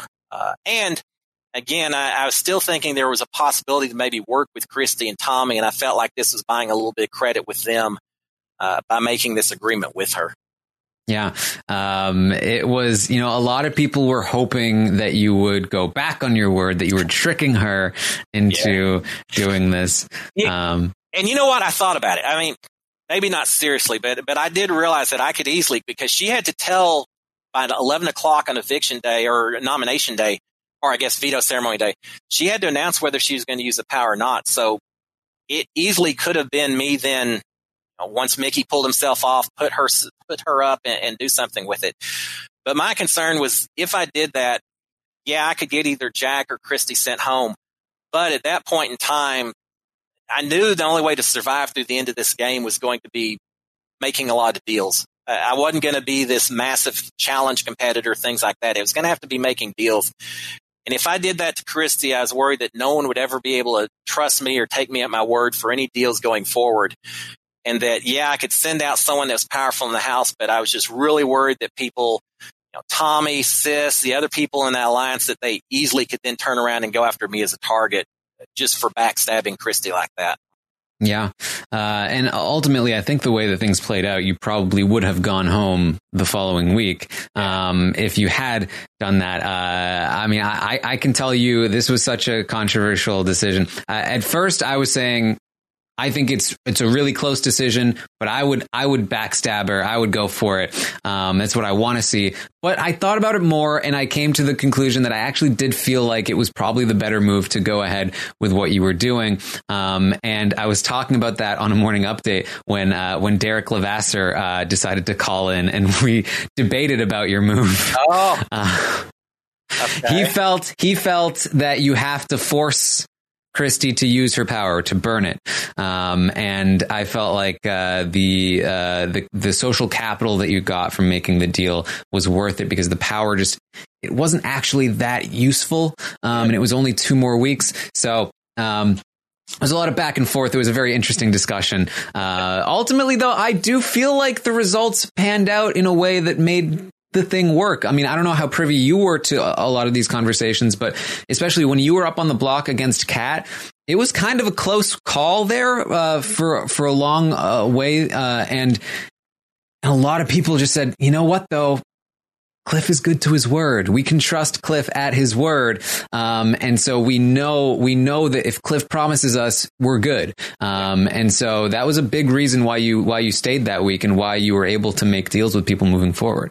Yeah, and, and I knew that was going to be the case. And I know that big Taco Tuesday blow up we had, there were conversations between Christie and Nick about, you know, Christie said Cliff was good for his word. You knew that he wouldn't have done what you wanted to do, Nick. And so I knew that making that move and, and not, not backstabbing Christie like that made a lot of people a lot more comfortable working with me and, and trusting what I said. And I had to have that in the game because I knew I wasn't going to be protected every week, uh, that I wasn't going to win a whole lot of challenges. So I had to have people that felt like they could believe in me. So no, I, I don't regret that decision. That was hard because I really wanted Jack out of the house. I mean, I really wanted to make my big move, get him gone. Uh, but again, as we said, it was only two weeks of extra power that she had. So I wasn't so worried about trying to flush the power out because of that. It was really me having to back off on, on going after the target that I really wanted. But it just seemed to make the most sense for my game. Mm-hmm. So, uh, so ultimately, you decide to put Bella up. You have to break that news to uh, to Bella and to Nick. Nick was was pretty upset at first, um, but uh, you know he he got over it. Well, um, he put me on the block to begin with, so you know I feel like Yeah. uh, you know a, a quid pro pro kind of deal. I've he couldn't get too upset with me considering what he'd done the week before. It's fair. Um, so, uh, so Bella is then going to go up on the block. Um, this is when Nicole had, uh, I think I already told you about this. Nicole had such a sweet moment, uh, going up into the HOH room. Um, you know, picked up uh, a photo of your family and said she was so proud of you, wanted to sit in the final two with you. Very Yeah. sweet. I that that girl. I'm so glad I aligned with her, and uh, she she played such an amazing game, and, and I'm so proud of her, and I hope she's proud of me, and you know, just a lot of respect both directions. Yeah. Um, you also had a conversation with Kat where you confirmed again, like, we're really not going to vote out Jack. Um, because Nick felt very confident that he had Kat's vote. Um, eh, but you kind of knew that you, you didn't. Um, and so you talked to Kat and you talked to her about the fact that Christie had spilled a lot of information about Jackson. And she kind of confirmed that, like, yeah, there's a lot of tension there. And you, you two kind of planned together at that point. Uh, you never really coordinated all that much, but from that point forward, the next couple of weeks, um, in a lot of the ways that Nicole was working against Grateful in the first couple of weeks, and you know, using the cracks that were there to to widen those gaps. Um, you and and Kat were really working both sides of six shooters, uh, talking to Jackson and Holly, and talking to Christie, and and kind of fueling that fire. Is that something that you were really working on in these weeks? Yeah, it was, and I think Kat, uh, because we were both on the block the first week, and I'd spent some time consoling Kat. She was very upset when she was on the block, and and we got into that whole joke about you know both from Texas. Uh, that I was her dad, she was my daughter. That whole little thing we kidded about. So uh, we did get closer as we went on, and yeah, I think we started seeing some some common goals and, and some common strategies, I suppose, of trying to work within that group and figuring out where where there were opportunities that maybe we could exploit. So I, I don't know that it was anything that we we verbally stated out loud. It was just a matter of us both trying to see where we could go with it. Mm-hmm. So, uh, so Bella is ultimately evicted this week. Uh, your your HOH did not succeed in the way that you wanted it to. However, you are now back in the good graces of the major alliance. And they also now trust you at your word, and you are kind of feeding them little bits of information here and there um, as the uh, the game moves forward. Um, so Holly's going to win the next HOH, and yeah, uh, I'm glad I didn't do that competition. That would have been a tough one for me. um, and so um, it's at this time uh, after Holly wins, actually, that uh, Kat actually betrays the Cliffs Angels and tells Holly about Cliffs Angels. Um, and so this is, yeah, this is the connection that uh, could have been disastrous for your game. Um, that Kat actually uh, knew Holly from from outside, and uh, and and you were not aware of this. I had no clue. I, I knew they had been in similar circles with some energy drink companies and things like that, but I had no clue, and I really didn't know that that Kat was going back and spilling the beans about stuff either. So um, bad cat, bad cat. But no, I you know, yeah, yeah, that could have been a, a, lot more disastrous than it was. There, there were a lot of people talking to a lot of different people in that house.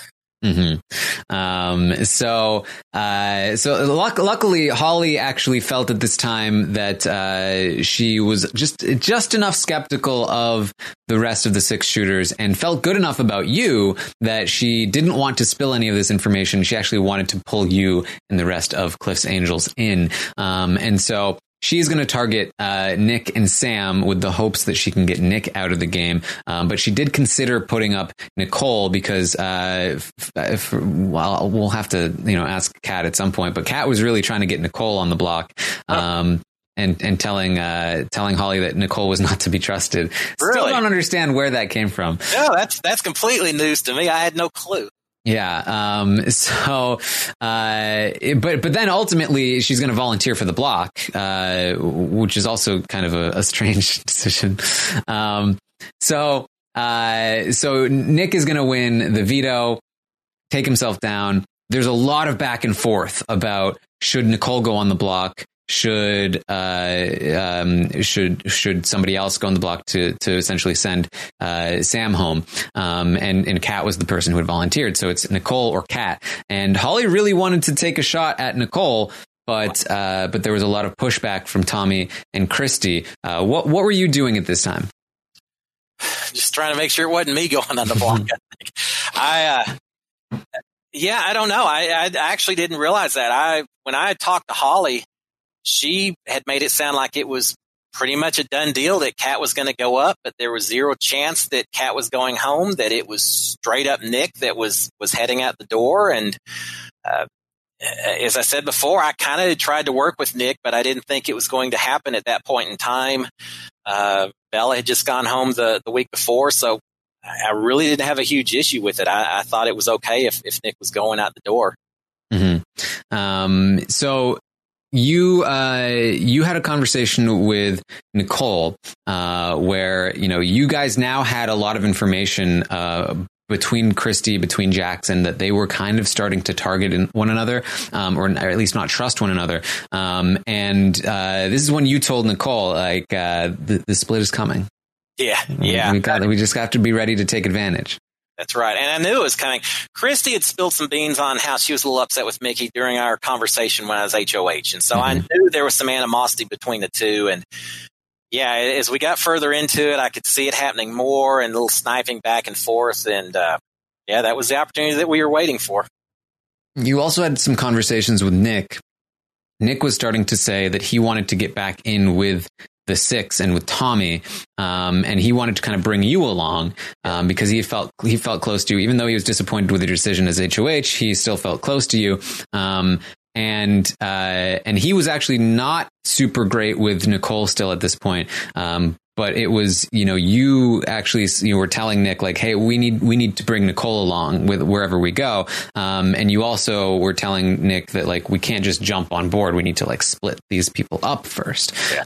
um, do you do you remember that conversation? I, yeah, in all honesty not so much. I remember some general general impressions but yeah lots of conversations over the last hundred days or so. yeah I do, I do think that like, going back, looking at this conversation, I think this was actually the uh, the real kicking off point for the Nick and Nicole relationship. Um, prior to this conversation, he had been, you know, not super on board with Nicole. Um, and, uh, he starts to talk with Nicole after this conversation, says, uh, gives her some information, he even warned her that uh, Sis was kind of coming for her at the time, um, and so uh, that was I don't know that was just kind of interesting to me. Um, yeah, it's funny to think that you don't pick up or, or you don't hear while while you're in the house, and uh, yeah, and I know Nick was talking to me about trying to join up, and to some degree, you never say no when someone offers to bring you into a group or whatever. But I didn't want to start losing all the other people I was working with, the Cliffs Angels and such as well. So uh, it was it was a it was tough trying to work with so many sides all at once. And I think Nick and I were both doing it to some degree. Mm-hmm. Uh, so I believe this is also, uh, at least the chat is telling me, this was the have not week um, that that Jackson was a have not. Um, and this has been, uh, people are very, very still up in arms about this. Uh, I asked Jackson straight up in the backyard, uh, did, did you eat in the shower? Uh, and he said no. Um, but a lot of people, they, you know, there's video out there. A lot of people feel very strongly that Jackson was cheating as a have not. Uh, do you have an opinion on this? I have no clue whether he was cheating or not. I was I was not privy to him while he was in the shower. Uh, I will only say this: that if if eating was occurring when you were have not, then I would hope that it would be recognized, called out, and appropriate punishments applied. Uh, I don't think anyone should be above the law and the rules, and we all knew exactly what it meant to be a have not and be on slop. So, yeah, I've I hope it was applied. I hope it would have been applied if that was truly the case, but I have no idea whether whether he was eating in a shower or not. It certainly was never mentioned to me uh, at, at any point during the game. Did you did you notice like a difference in in Jackson during the have not week? I know it was a very difficult uh, time for him. Yeah, uh, well, that actually was my HOH week when he was the have not. That was the first week we did the uh, the have nots, and uh, oh yeah, I definitely noticed a difference. He was he was grumpy the whole time. He was uh, he had a lot of flatulence, flatulence everywhere he went. Uh, he was not the most fun person to be around. Um, you know, the slop apparently isn't the most fun thing in the world to be on. Mm, yeah, I, uh, I, I wonder, I wonder about the shower thing. If, uh, if it like, uh, I don't know how much production can like, uh, like, uh, talk about your time in the shower. Yeah, I don't know, and uh, it seems like there were a whole lot of questionable things that happened in that HOH shower this particular season. Yeah, I uh, did. You avoid any all stools in the house. You know that stool. Yeah, I felt like we needed biohazard tape around it after, after hearing some of the adventures and everything else. I I intentionally did not take a shower in that HOH shower until I won HOH, and not because I had heard anything, but just because I felt like I didn't want to do anything until I had earned it. So I wasn't going to take advantage of that shower until I was HOH. So when I got out, got in, took a shower, man, it's fantastic. After that, I would occasionally go up and use it, but yeah, I always avoided, I always avoided that stool and, and tried to make sure it was pushed as far into the corner as possible and, and tried not to think about just, uh, what else may have been, been happening in, in that shower at, at that point in time. But yeah, there's, uh, there's no camera that I know of that, that points into the shower. And so uh, who knows what may or may not be happening there, whether it's regards to romantic interludes or, or eating forbidden foods. I, I don't know, and I don't want to know. Mm. Uh, so it's at the end of this week. It's uh, it's the infamous day forty four. Um, Sam had made a pitch early, the the day before, uh, throwing Christie under the bus. A lot of Sam's story lined up with a lot of the things that you had been dropping to Holly and Jackson um, along the way over the last week or so because of what Christie had told you. Yeah. Um, and so things were clicking. Jackson actually wanted to keep Sam at that point, but they couldn't because Kat knew Holly. Um, and so oh, I didn't realize that was yeah, he, right. he he was pushing hard. He was like, "No, we need to keep Sam." Um, but Holly was like, "Oh, I wish I had put up Nicole because if I had, then Nicole could go." But it's Kat up on the block, so I can't get rid of Kat. Um, and so so Jackson actually went to Jack, um, and he let Jack know but everything he learned about Christie. um, little did he know, Jack was actually closer with Tommy than he was with Jackson. So Jack went to Tommy. Tommy tried to put a stop to it. He yeah. tried to uh, use the the good old uh, scapegoat strategy. Said, uh, "No, it's all Cliff's fault. Don't listen." Um, and uh, that did not work though, because uh, again, everything lined up with what Kat was saying, you were saying, Sam was saying. Yeah. So it was the next morning that Jackson talked to Jack, and he he told Jack, "We know Kat's not lying because she knows Holly. Um, and Jack freaked out. He told Tommy. Tommy freaked out because, uh, you know, if anyone knows how dangerous that is in the game, it's going to be Tommy. Yeah, yeah. Uh, so Tommy tries to flip the vote, uh, but ultimately it fails. Um, also, uh, I, I, forgot, of course, to put in your contribution to this. Um, a big part of of what, what, clicked for Holly was her going to you, um, and she really needed to confirm with you because she had been talking with you about Christie, and you'd been you know, again dropping those hints. She yeah. asks you. Like, can we trust Christie? Essentially, and you you this is your this is your chance and you uh, took the opportunity to be like you can't uh, she, uh, she told me that Jackson was the uh, rogue vote. Yeah. Um, you know, she she she said all this. She said all this crap about you. Did did you did you sense that this was like your opportunity? Were you waiting for the for a moment to drop this information? Yeah, I uh, I don't know if it's so much waiting for a moment, but I had the information and I, I saw the cracks developing. I, I figured this was a uh, an opportune time to maybe drop a few items here and there and uh, let people start pointing their, their guns at each other and, and go after each other in the group instead of those of us who are outside the group. Absolutely. Yeah. So uh, that really solidified it for Holly. Things blow up. The flip is stopped. Sam goes. Did you have a preference here between Sam and Kat at this point? I mean, I know you were aligned with Kat. Yeah, I, it was tough because I didn't want either one of them to go. Sam and I were tight. Sam and I tried to, to play, I think, a little bit of a similar game in terms of get within the groups and all.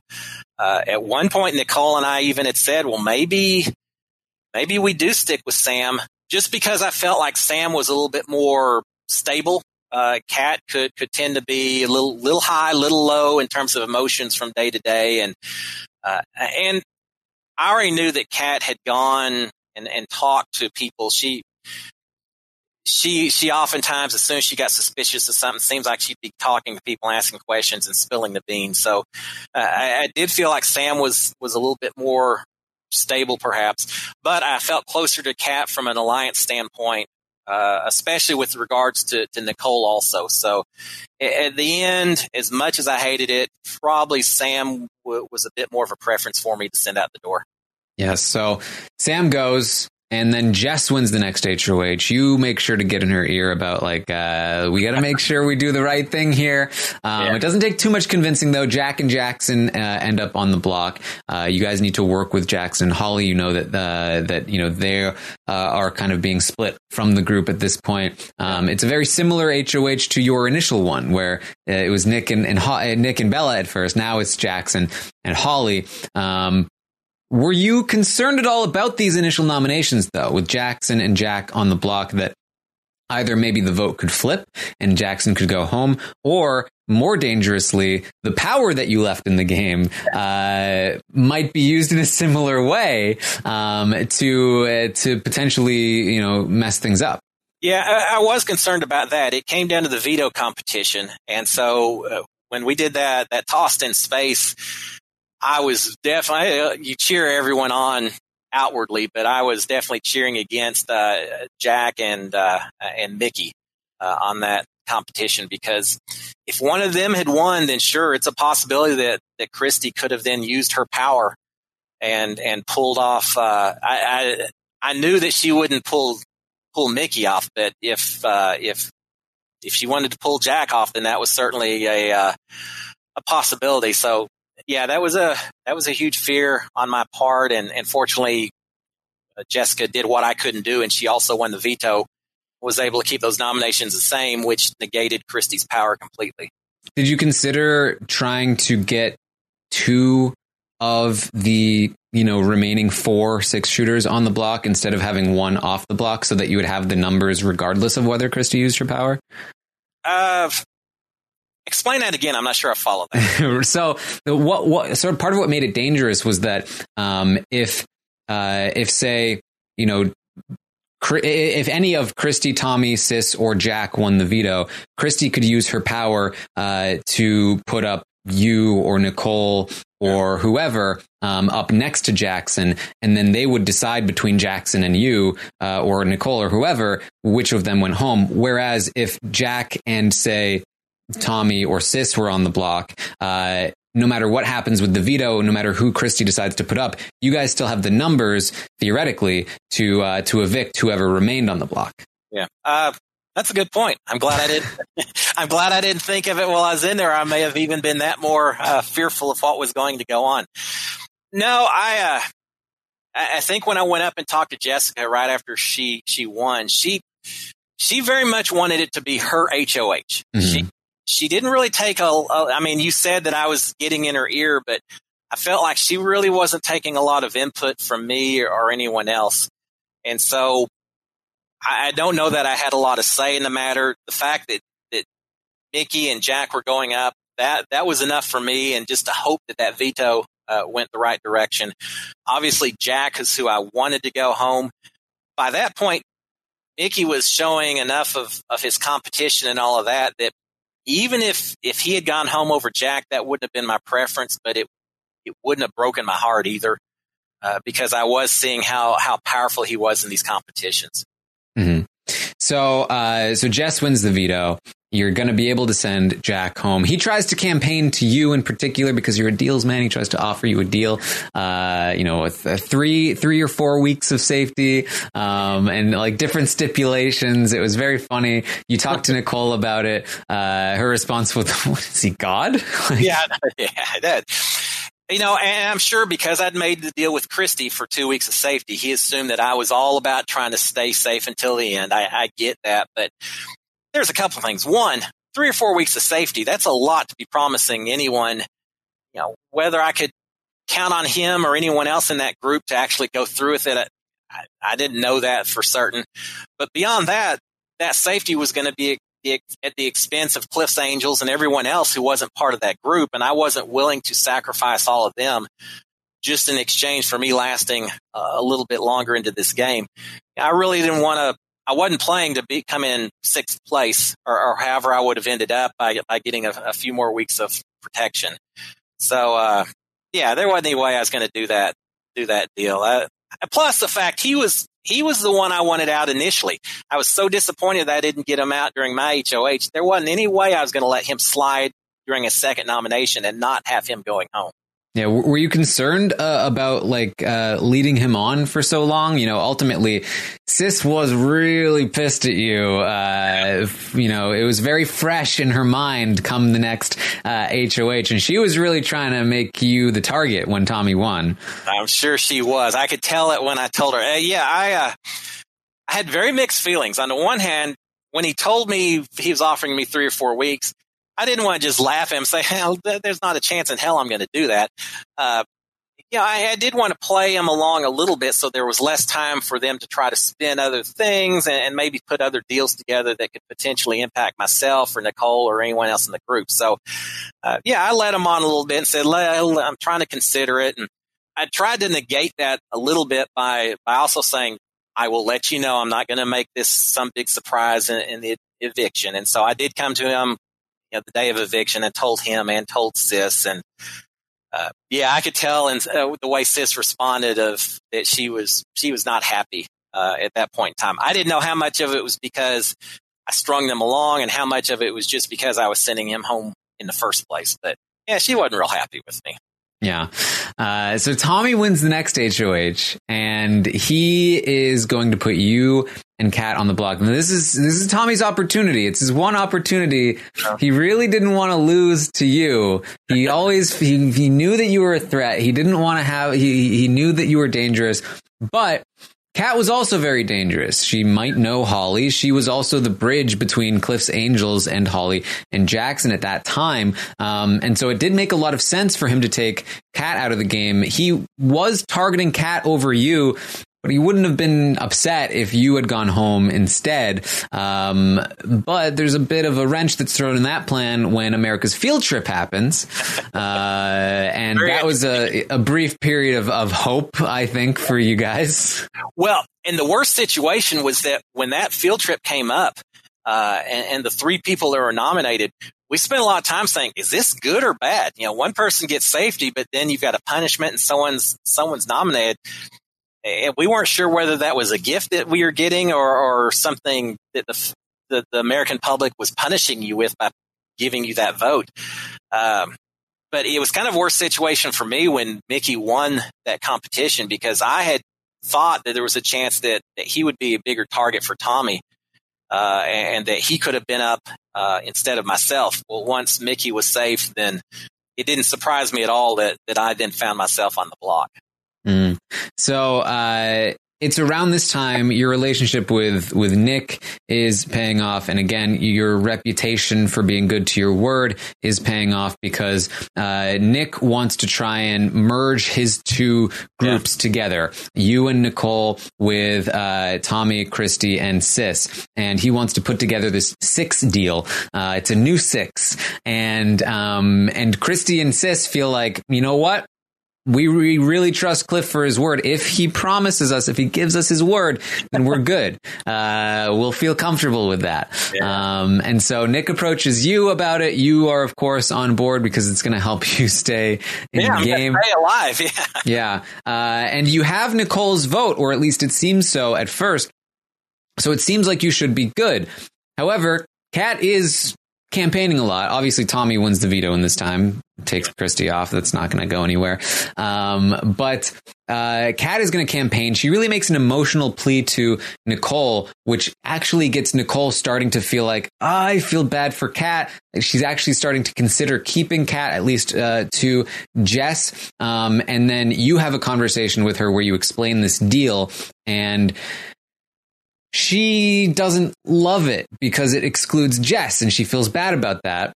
So uh, she actually tells Jess about the deal, which then blows everything up. So I don't know how much of that like you you've you've like heard about yet. Um, well, yeah, I heard a little bit later. Nicole said that she actually was the one that told mm-hmm. Jess. But at the time, I thought Jess had just overheard some discussions. Yeah, that was the excuse. Outside that, and I'm laying in bed outside, in uh, laying in bed outside the RV, and I don't remember who it was that woke me up. Said, uh, "There's a lot of yelling and screaming in the boat room. You may want to, uh, you may want to come listen." It's like, oh my gosh, middle of the night kind of arguments never go well. But uh, yeah, no, I, I get it, and uh, yeah, when Nick came to me with that deal, I really didn't want to turn against Michie and Holly necessarily, and I knew that I'd be the low low person on the totem pole with this new group with Tommy. But when someone comes to you and says, "Hey, if you're willing to join this group, we'll uh, uh, we can protect you and keep you from going home this week," I wasn't going to say no because I really wasn't sure where the votes were. I, I, Kat had her hands in so many different groups. It seems like in terms of talking to people and all, and I just wasn't sure what maybe was going on with that. So, yeah, I was gung ho for it, and uh, yeah, it, it, it turned into quite the conversation after that.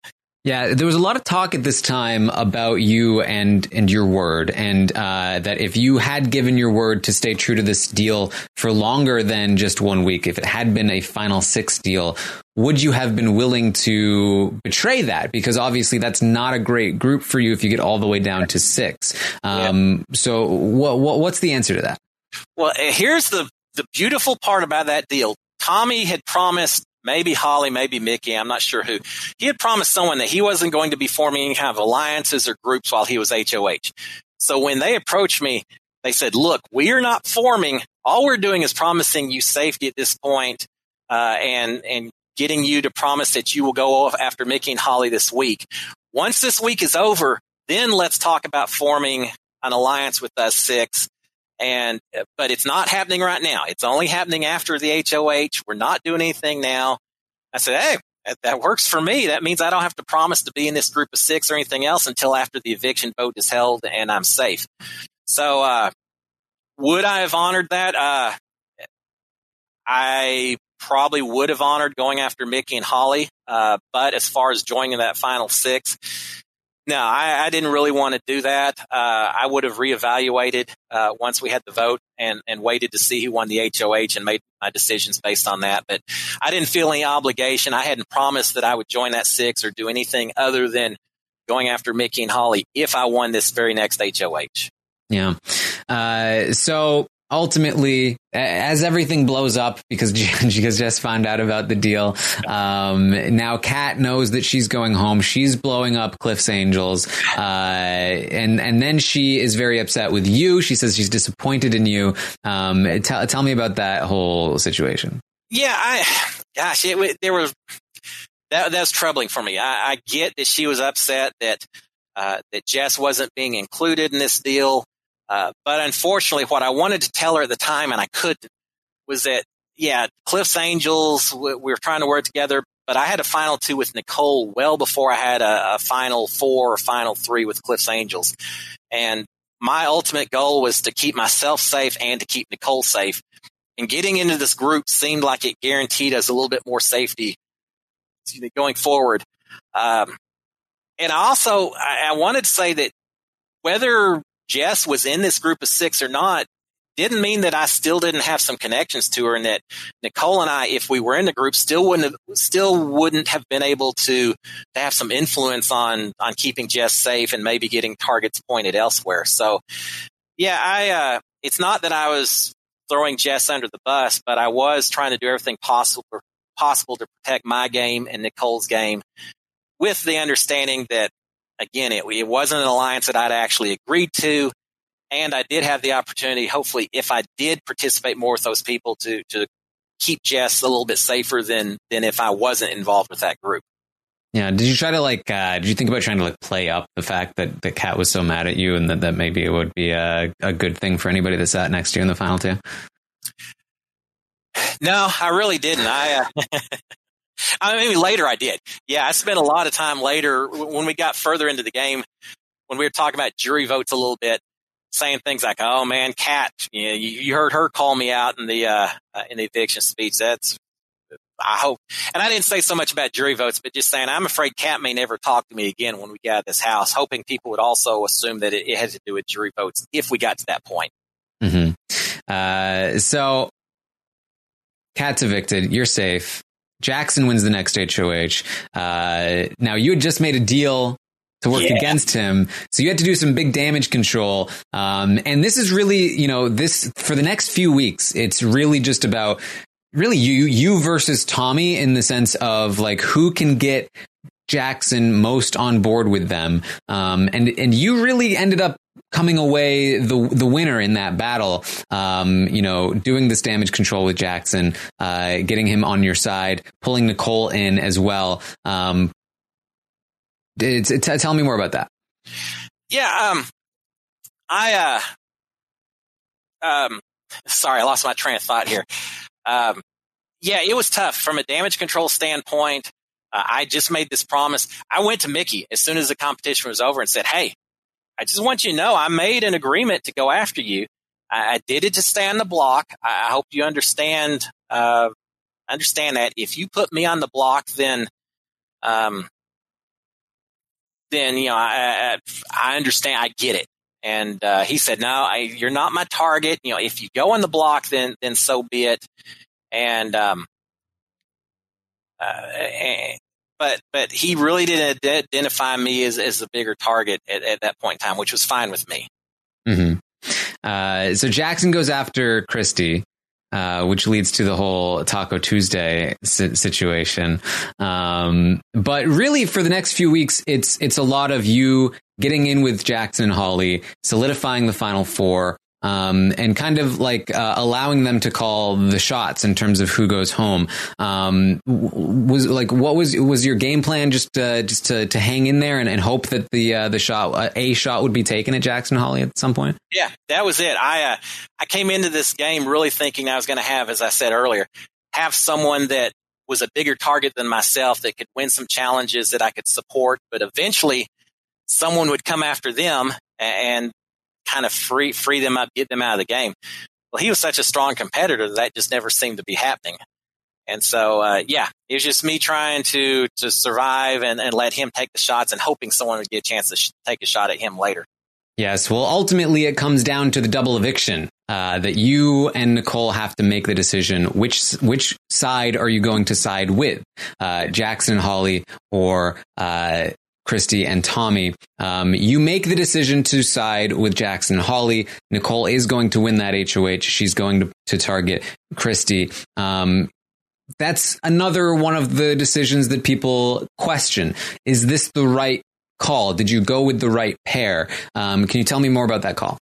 Yeah, it, it was funny that week. Everyone's pointing fingers at each other, and we're all telling one couple that we're going after the other couple, telling the other couple that we're going after the other one, and everyone's doing the same thing.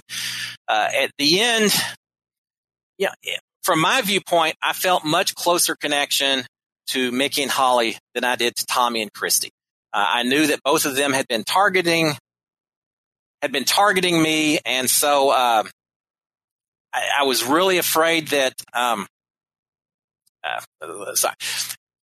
I was afraid they were going to come after me uh, very quickly if the two of them were still left in the game. With Michie and Holly, I felt I had a little more protection from them. And uh, the other part of it too was that I really, we all were anticipating a lot more mental uh, competitions coming up versus physical competitions uh, towards the end. And so I knew how strong uh, uh, Tommy and, and Christie were on the mental competitions. I'd watched them studying that memory wall, the, the dates they had down perfectly. And so, yeah, no, it, we talked back and forth, but Nicole and I were both on board with, with getting out Christie and Tommy as opposed to, uh, as opposed to Michie and Holly at that point in time. Did you consider throwing that double eviction HOH and, and letting, you know, Tommy or, or Christie win?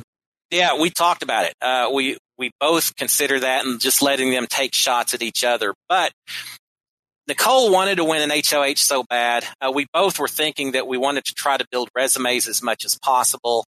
And we decided we're just going to go for it and, and, let us have control over the action uh, at the end rather than just leaving it up to someone else. Mm-hmm. Plus, the other thing too is I'd already heard that Tommy and Christie and Mickey and Holly had some kind of an agreement with each other. I didn't know how solid it was or not, but I knew they had talked and potentially had an alliance. Last thing I wanted to do was have one or the other win, and then they target Nicole or myself. Yeah. Uh, we were talking earlier that, uh, you know, you you were f- forming this uh, this final four alliance with Jackson and Holly with Nicole. Um, now Nicole was really hesitant to join that alliance uh, throughout most of the you know few weeks that Jackson and Holly were trading those HOHs off. Um, but uh, but ultimately it came together uh, to the double eviction where the decision was made to side with Jackson and Holly. And you mentioned that you were anticipating more mental competitions moving yes. forward. Uh, and I can tell you, I, I did the same. Uh, I, I was saying, I feel like it's the right call to side with Jackson and Holly because Christie and Tommy are probably better at mental competitions than Jackson and Holly and they're less loyal to Cliff and Nicole. If uh, it, it is of my opinion that if you had decided to target Jackson and Holly, or say Jackson goes home at the final yeah. six, Tommy almost definitely wins that BB uh, Flicks HOH. Um, I was just I, I, watched that competition. He would have been in the lead without Jackson there. Um, he would have targeted you I sure. think. Um, Nicole might have won the veto, but Nicole probably would have been on the block with you. And so she would have just taken herself down. You would have gone home. And then the final four is Holly, Nicole, Tommy, and Christie. Uh, that's how I feel it would have gone. And that, that's my feel too. And really, I thought about when, when Nicole won the HOH and then I won the veto, there was a consideration of I could go in and take Christie off the block, which would then force Nicole to put up either Michie or Holly, and it would have been Michie. Uh, and then Holly and, and, Tommy would have obviously, or Holly and uh, Christie would have obviously voted for the other partners in the duos, which would have left the vote for me. And I could have gone ahead and sent Tommy home at that point in time because Tommy concerned me more than Christie did.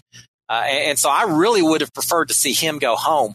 But Michie and Holly and, and Nicole, all three, really wanted to target Christie it, it, was Nicole's HOH. I didn't want to, to be changing it up. So even though I would have preferred to see Christie uh, stay and Tommy go home, I went ahead and kept it the way it was. But yeah, I don't regret sending one of those two home over Michie and Holly at that point because I, I just didn't. I knew Mick, I knew Christie and Tommy both uh, had been going after me throughout most of the season, uh, and and I couldn't count on them near as much as I could Michie and Holly.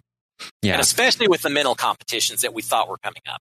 Yeah, uh, which is definitely something you know I want to talk more about as we move forward. But uh, you know, ultimately we see Christie go. Um, I know from the outside perspective, it did seem like Nicole would have leaned toward wanting to keep Christie as well and get rid of Tommy. Um, but you got you got a different sense from her.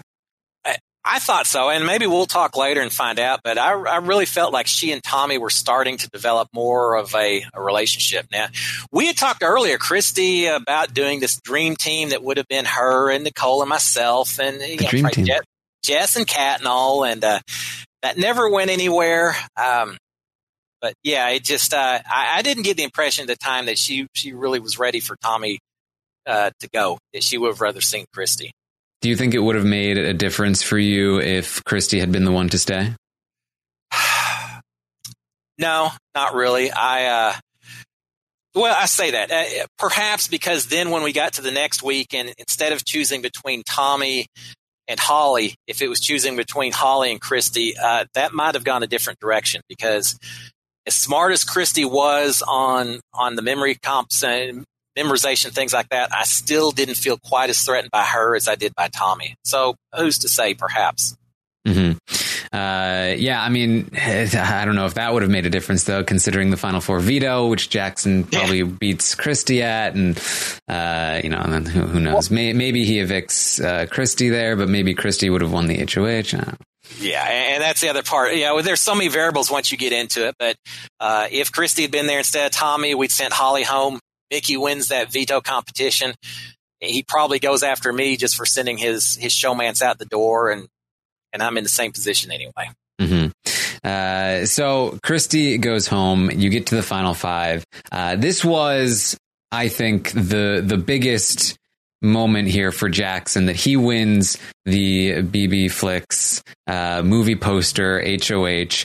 Um, it was really the last opportunity I think that you guys would have yeah. had to take him out. It was the only competition that had no physical component uh, left in the game, um, and he is going to end up taking that one home. Uh, if if he had lost this one and you had the opportunity, would you have taken him out? Yeah, I think I would have at that point in time. I, I think I had to uh, at that point because he was showing himself to be so strong. I still would have been worried with having Tommy in there, just uh, you know, uh, just just like before. And as it turns out, it kind of turned in. Well, let me put it this way: choosing between Tommy and Holly was a tough decision. Choosing between Tommy and Michie was not a tough decision at all. Michie was too strong. He'd won too many competitions.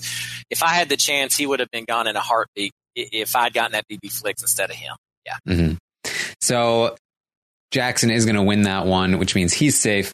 He's going to put you and Tommy on the block. Uh, now, he did intend to get rid of Tommy with these nominations. Uh, however, once Nicole wins the veto, uh, she now has the opportunity to remove you from the block and force Holly onto the block. And Nicole right away is like, we got to take the shot, right? Yeah, she came in and woke me up. I think maybe on that Tuesday night, Monday night, right after the uh, the nomination ceremony. She said, "You know, we have an opportunity here," and uh, yeah, she was she was certainly looking at it from that direction. Mm. Uh, so you initially were kind of not on board, but she kind of talks you into it um, yeah. for a little while at least. Uh, what was your thought process with this idea? Well, yeah, I, there was a part, and we talked about later in the week, saying we're going to vote as a team. We're, we're if either one of us votes to keep Holly, then Michie's a tiebreaker, and it doesn't matter, and the other person could get thrown under the bus. So we made a decision that we're going to decide as a team. We're going to vote 2-0 one way or the other. Um, and, and yeah, I I was not so inclined to go that direction.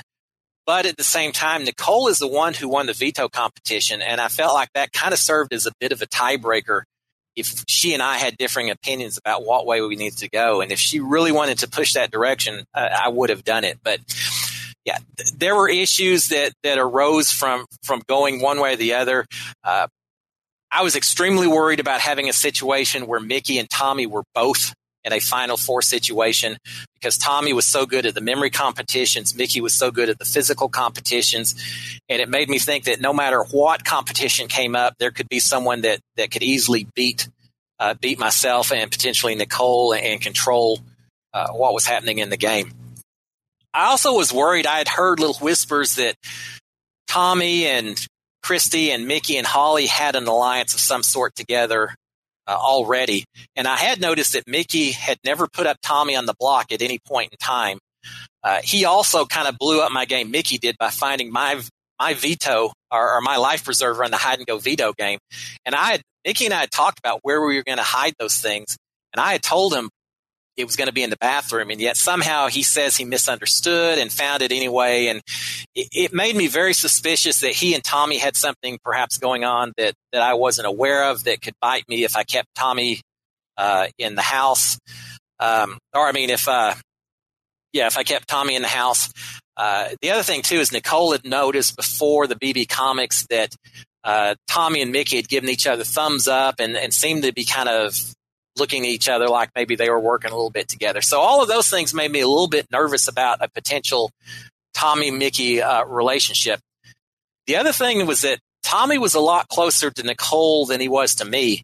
And my fear was that if Tommy was in the game and he won that coming up veto, the slingshot one, uh, that it wasn't going to be me that he was keeping. It was going to to be uh, Nicole uh, over me any day of the week. So I, I, was worried that she was tighter with Tommy. I was tighter with with Holly uh, and Michie.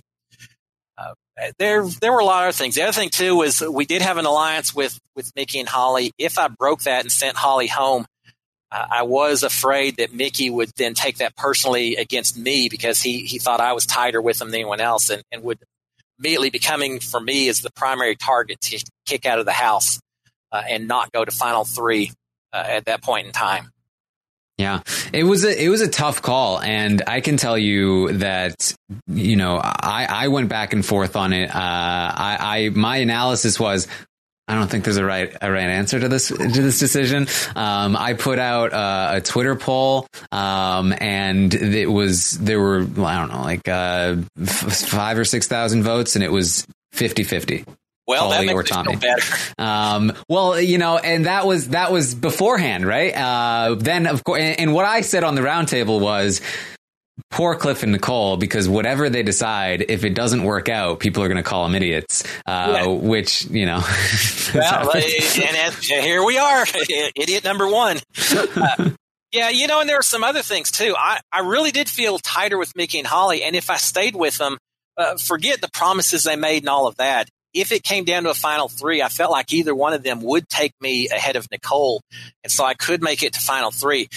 Now, looking back, is that guaranteed? Maybe not so much as I thought at the time, but I thought I had a, a final three if, if I if I just stuck with them. The other thing that worried me a lot was the fact that I had just heard about the, the Tommy Christie relationship. And um, there were two things with that. One, Tommy gave a lot more detail to Michie and Holly about the, what that relationship was than when he talked to Nicole and I. With us, he very much downplayed it it's just, you know, we knew each other before. With them, I heard a lot more details that he didn't tell us about just how tight the relationship was. So that's another reason I was a little suspicious about the communications between those two guys.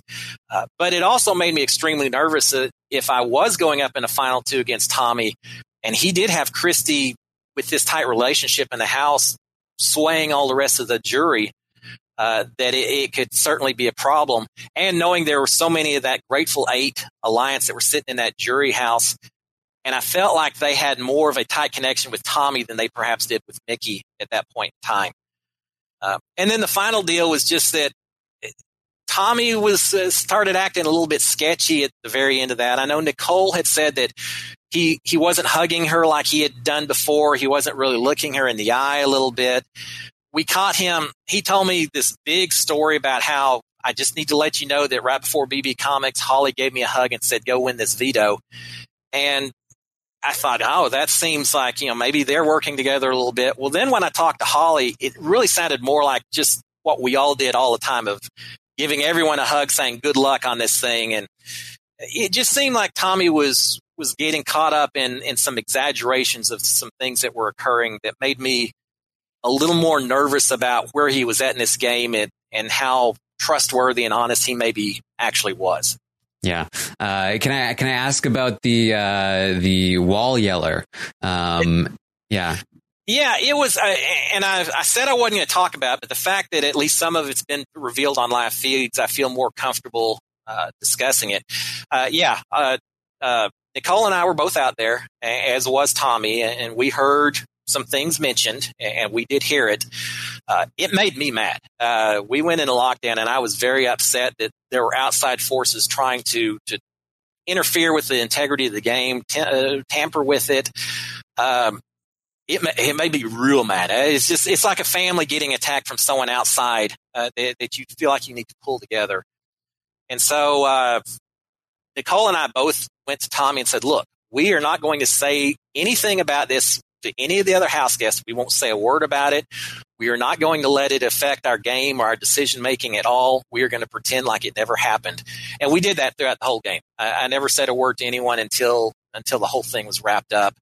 And and really, yeah, if I knew it to be true, you know, then, then would it affect my gameplay? I'd like to think not, but but who's to say? But I didn't know if it was true or if it's just someone trying to screw with Tommy's game that was just throwing out bald faced lies. So it would have been tough to act on it anyway, but just because of the integrity and because of the respect I have for Big Brother, there was no way I was going to let that affect anything that that had to do with the gameplay. So I didn't act on any of that until Tommy himself actually approached and said, "Actually, I do do know Christie, and and you know we've known each other for a long time." But before yeah. that, I, I just pretended like it had never happened. Yeah, um, I, I, mean, I'll, I'll, say myself, I was I was not pleased. I, I, I don't like wall yellers. Um, my my own personal opinion is that like like even if there were people that that agreed with this particular wall yeller, right? Like, uh, who's to stop this one person from doing something that that goes against your favorites next time. Right. Like uh, they have the capability of doing this every season, and uh, you have zero control over what kind of information they spill to the house. So uh, I, I, just on principle, I can't I can't support it at all. Agreed. It, compl- it irritated me severely. I do not like that at all. Mm-hmm. Um, so uh, so ultimately, the decision uh, is made initially to to keep Tommy. That's that's the call you guys are going to make. You have a discussion with him. He is going to offer you that he's throwing the HOH. He's going to take out Jackson, um, and that's when Jackson is going to overhear. He's going to eavesdrop, which happened a lot over the course of the season. Um, the house. and uh, and so he overhears the pitch. He knows exactly what was said. Uh, he goes, he thinks about it, and um, just decides this is what I'm going to do. He goes to you guys and he says, you know, t- Tommy told me this. He told me that he this was his pitch to you, and he is, uh, you know, he's he's telling me that he's really going to take you out. Uh, the way he he pitched it to you guys seemed very believable. What what was your immediate response? Yeah, it, God, that was so hard. It, the fact he came in with so many details, and it just fed into my assumptions that he and Michie had something going on to begin with. And uh, yeah, now if if if he had just come in with some just very ambiguous or very generic kind of suggestions, and I, I may have thought a little bit more about it. But the fact that he knew so many details and it happened so soon after we had had just that discussion with Tommy, uh, I believed it. I absolutely believed it at the time. Now, over the next 24 hours, I kind of went back and forth a little bit on it, and uh, that was that was a big issue. It was it was a big part of the, the decision, I think. Yes, uh, and so uh, you know, Jack- Jackson says, "Let's let's hold off on the the confrontation until tomorrow." Uh, then, of course, uh, the feeds were blocked all day. For uh, I mean, we got the like the very start of the confrontation, um, and and that was about it. And we did not know what was going to happen. Oh, uh, I, am I've heard now that um, that it was it, it, flipped to evicting Tommy, then it flipped back to keeping Tommy, and then at the last minute flipped back again to evicting him. Yeah, uh, that's probably right. I've that was such a whirlwind of activity that uh, that it's tough for me to keep track of. Yeah, we had made the decision that we were basically going to keep Tommy, and uh, part of that was based on uh, they did have kind of a house meeting that Nicole called, and uh, they started yelling at each other quite a bit. Um, after that conversation, Nicole actually told me, she said, I've been watching Michie's body language. She said, I'm just not sure that he's telling the truth. I think this may be just something he's, he's saying. and that led us basically say, well, if that's the case, you know, uh, let's uh, maybe we need to go ahead and send Holly out the door if if Michie's doing this stuff, and uh, and, and, so that's where we're where we were at. Maybe 20 minutes or so before the the show was supposed to start, uh, we had the whole new argument start in the bathroom, and at that point, uh, Michie was was yelling at Tommy again, and he had a, a lot of details about what Tommy had said, and uh, he seemed uh, Michie did a good job. He seemed very passionate, very believable in what he was talking about. It's at that point that Holly, I brought up this idea of, of Holly hugging Tommy and saying, get the veto. And she was very convincing of saying, I hugged all of y'all. I said the same thing to each and every one of you, which she had done. And those two combined made Nicole and I start, you know, looking again at, at what our options were. And, uh, she at that point, you know, again mentioned to me that Tommy had been acting a little bit sketchy and that suddenly now Michie looked like he was telling the truth uh, about this conversation. And, and as all of that's happening, Tommy suddenly just kind of stopped defending himself or, or, or, stopped arguing. And I don't know if it's just because he felt it was two against one or what, but he, he stopped doing as much discussions and, and when Michie and Holly were coming into the boat room talking to us and, and, offering these promises and all of that. Tommy didn't do anything. He just went and sat in his the ch- eviction chair in the uh, uh, in the living room and, and just kind of waited. And there's part of me that wishes maybe he had uh, he had fought a little bit harder and argued a little bit harder because when we saw that, that's when we really started thinking, well, maybe he tried something that didn't work and and in reality, you know, maybe it, it was all just a ploy and, and we do need to keep, keep Holly in the game. Yeah. Uh, so the decision was finally made. Holly agrees to throw the HOH. Um, yeah. And now this is what I felt uh, actually, you know, theoretically, could have been uh, your your downfall here because it did seem as though Jackson and Holly would have evicted Nicole over you at Final Four um, if they had that ability. Uh, granted, now that we've seen parts one and two of the Final Three HOH, uh, I'm not sure there would have been much of a difference. Um, but uh, but still, it, you know, it was it was definitely something. It, it, basically allowed Nicole to have immunity there at Final Four and allowed her to advance to Final Three instead of you. Um, what what was did, did you anticipate that, or was that something you were thinking of at the time? No, I, I really, uh, yeah, I think as I've said before, without any deals being made at that point, I felt like I would have been the final three with Holly and Mickey if one of them had, had won that veto and gotten the choice, uh, the vote. Uh, but it, it, was more getting those promises, was more trying to also protect uh, Nicole and make sure that we could get this final two uh, or final three with the two of us in it that, that we wanted. Um, I really wasn't expecting one to keep their promise and, and the other to not do so. I I thought if they don't keep their promises at all, if this is just all a ploy just to get us to keep Holly, well, then they're still going to compete. There's still a good chance that I, I, get the final three with the two of them if one of them wins wins HOH. Uh, but you're right. The, the, downfall was that Holly kept her word and then Michie did not. Uh, if they both kept their word, then then Nicole and I are golden. If not, if Holly fights for that HOH competition, I think she beats Nicole and I think that she ends up with HOH. Michie gets that veto competition, and, and I think he sends uh, sends Nicole home at that time. So, yeah, I, I think by by doing that last little bit with those promises, it may have caused me to flip from from third place to fourth place.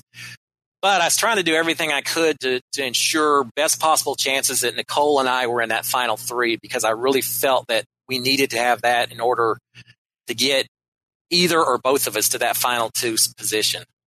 Yeah, um, I, don't, I don't know if you've you've seen or, or heard uh, much about that Final Four HOH, um, but it was uh, at least from what we saw, uh, actually Jackson really encouraging Holly to throw. Um, she really didn't want to, um, but he wanted her to because he had made the deal with you and he knew that uh, if she was vulnerable to be evicted, that would help him at the final four. Uh, and so if she was immune, that would basically guarantee that he goes home if you or Nicole won the final four veto. Yeah, yeah, no, yeah, and I noticed him. Uh, uh noticed him telling her, you know, Holly, Holly, and so I knew he wanted it. Now in my thinking, I thought it was just because Michie's such a, an honorable, trustworthy guy that he wanted to make sure that she followed through on her her word, uh, and he was going to follow through on his. You know, shame on me for, for thinking that was the incentive. But uh, yeah, I, I know that she did not want to fall, and that was her type of competition, and I have zero doubt she would have won that thing. I shouldn't say it. Nicole was was doing well, but I think Holly would have won if it wasn't for for that agreement, and and that is what really knocked me from from third to fourth. I think. Mm-hmm. So, uh, so a lot of this, you know, comes with this this deal that you have with Jackson. He's been uh, hinting to you that he wants to evict Holly at the final four. Uh, you know, basically all week long at the fi- from the final five forward. Um, then, now this was something that he had. You know, it was his idea. He talked to Holly about it, um, and he started, um, you know, working you for a little while uh, with the idea. I think it was actually it was it was when Nicole won the veto, and they knew that Holly might be in trouble. Um, and that's when he started hit like I, I, don't want to say it in front of the cameras, but yeah. uh, uh, you know I, I well, work the most deserving people to make it to the end. And he had hinted at that even before that week. I mean, it may have become more formal and, and more mm-hmm. prevalent afterwards, but he had spent a lot of the season saying, "I I, I want to make sure I go to the end with people who deserve to win. If I don't win, I want to make sure it's someone who deserves it." And you know, you're one of those, Cliff, and and I just bought into it, hook, line, and sinker, and yeah, during that last week, there was a lot of that kind of discussion.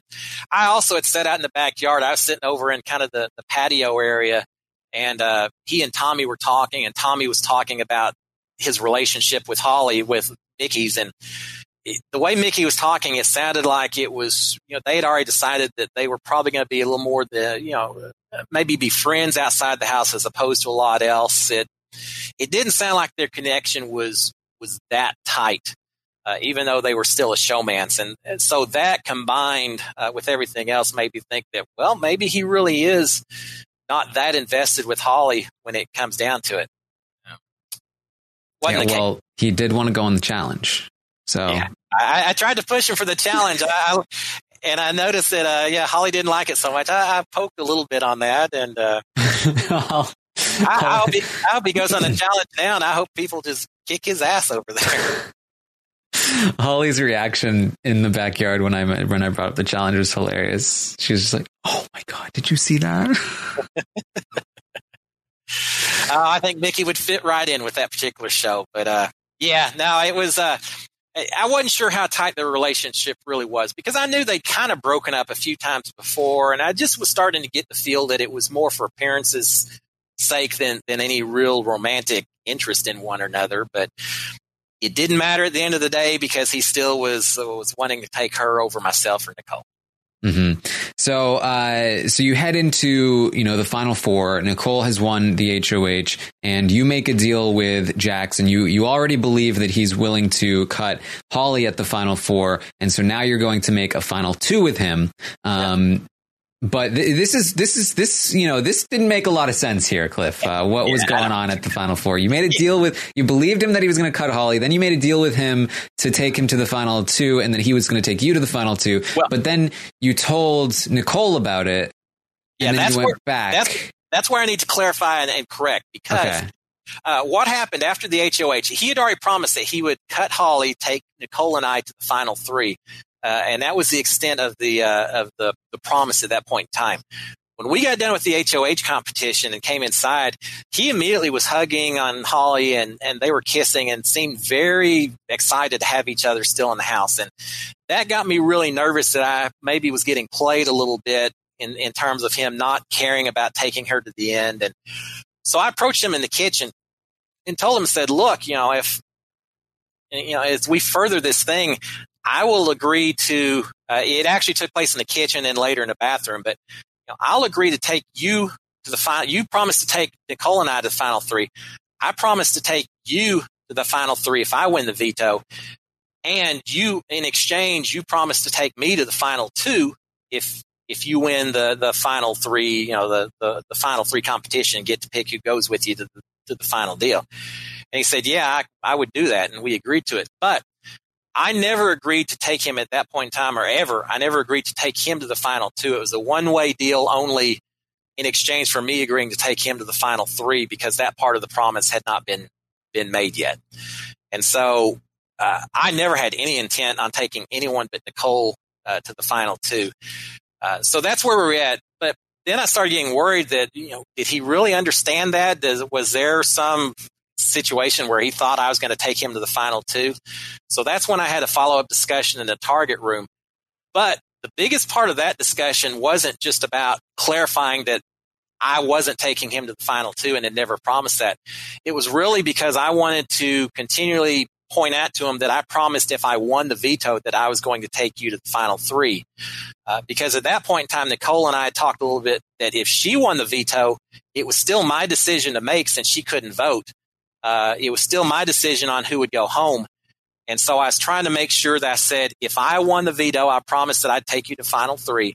So that if she won the veto, I could come back and say, hey, Michie, I never promised I'd take you to final three if she won the veto. So I was trying to kind of find a loophole that would would let me keep my word and yet not keep him in the game uh, at that point in time. So that was really the the main point of that conversation was just to keep throwing that word out again.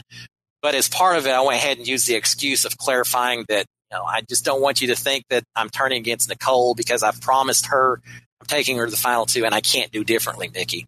Mm-hmm.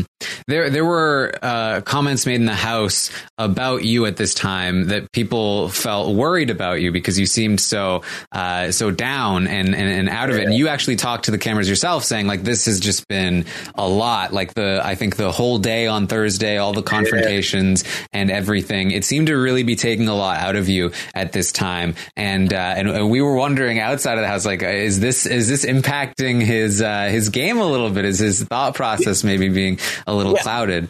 Uh, no, I think so. And I've got to say the stress and the, the paranoia and everything, I think it affected a lot of decision making, not just at that point in time, but even for, you know, the week before and all of that.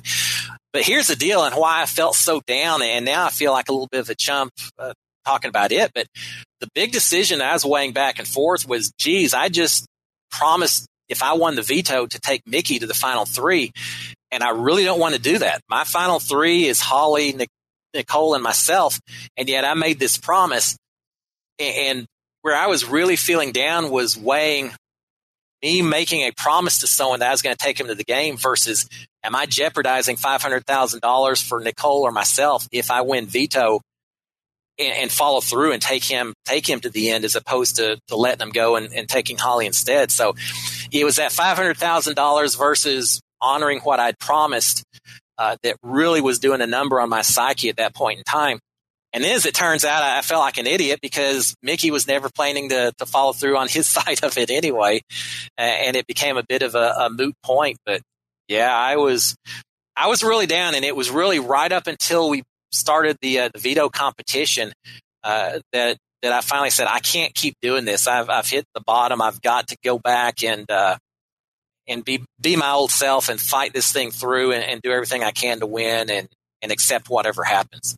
Yeah. Um, you know, I I, want to talk about that a little bit because you you talked on on the feeds about how you came into the game thinking like uh, Cody was an idiot for taking Derrick. Yeah. Uh, you know, uh, you would come in, you would betray anyone. You would, uh, you know, uh, I think I think the quote from you was like five hundred thousand dollars buys a lot of I don't give a damn. Yeah. Um, and, eh, but but over the course of the game, it seemed like your opinion on that kind of shifted.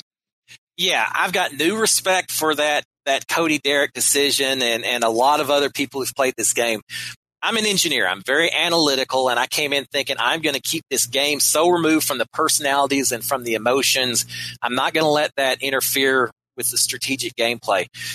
But I was in that house for 93 days with these people, and, and you can't help but develop relationships with them and, and feel feel emotions with them. And uh, yeah, it, it just started changing while I was in there. And part of it was probably after I made that promise to Christie and I went through with it and I started getting this reputation of a guy who honors his word. I felt like I was doing that with Michie. I, I always was sitting there saying, you know what, at the very end, if I have to lie in order to make it to the final two or win the money, I will, but not right now. And it was always, I don't want to do it right now because it'll jeopardize the rest of my game. I'm going to honor my word. I'll do it next time. And next time never came. It was, yeah, it, it was just tough. And I think I've said a few times, you know, self realization. Maybe I wasn't quite as cutthroat as I thought I was coming into the game. And maybe, maybe that's one of the reasons that, that I wasn't up there in the final two or final three because I just didn't have that cutthroat mentality that I thought I had coming in.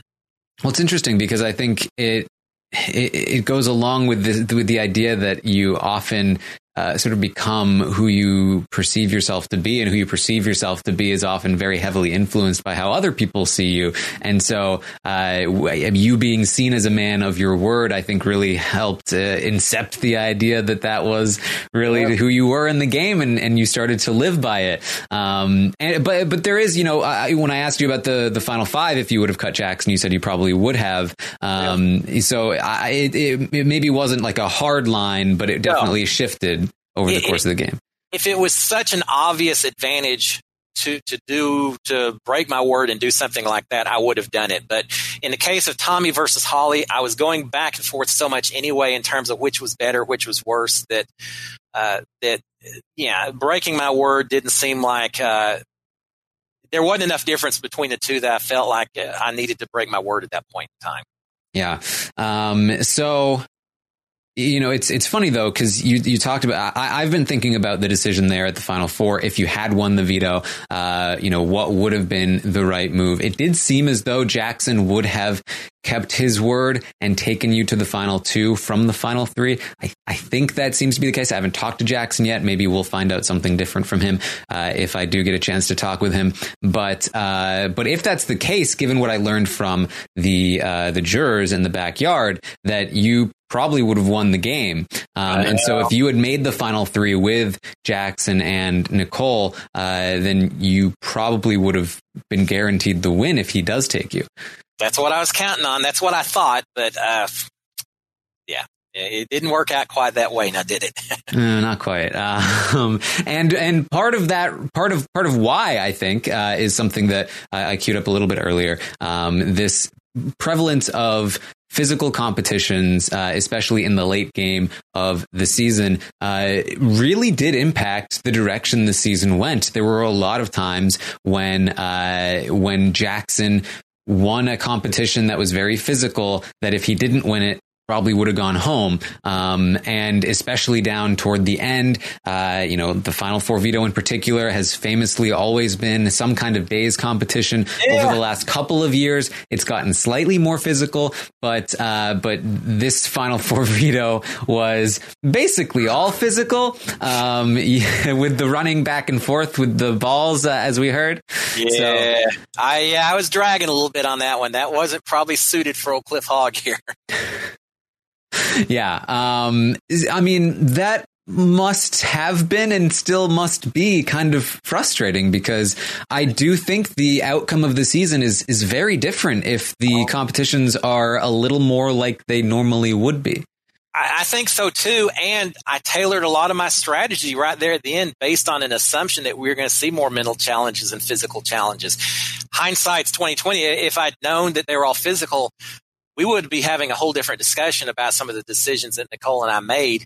Uh, but I think all of us in there were making making those same assumptions about what was going to happen. So, yeah, it's frustrating a little bit, but you know they, they kept saying expect the unexpected, and I uh, you got to live with with what's thrown at you. And uh, yeah, that that final veto challenge was tough. Watching the the two first two parts of the final three HOH competition, uh, I would have struggled on both of those as well. Uh, that was, yeah, it, would have been a hard, uh, hard path to figure out, uh, given the competition types that we had there at the end.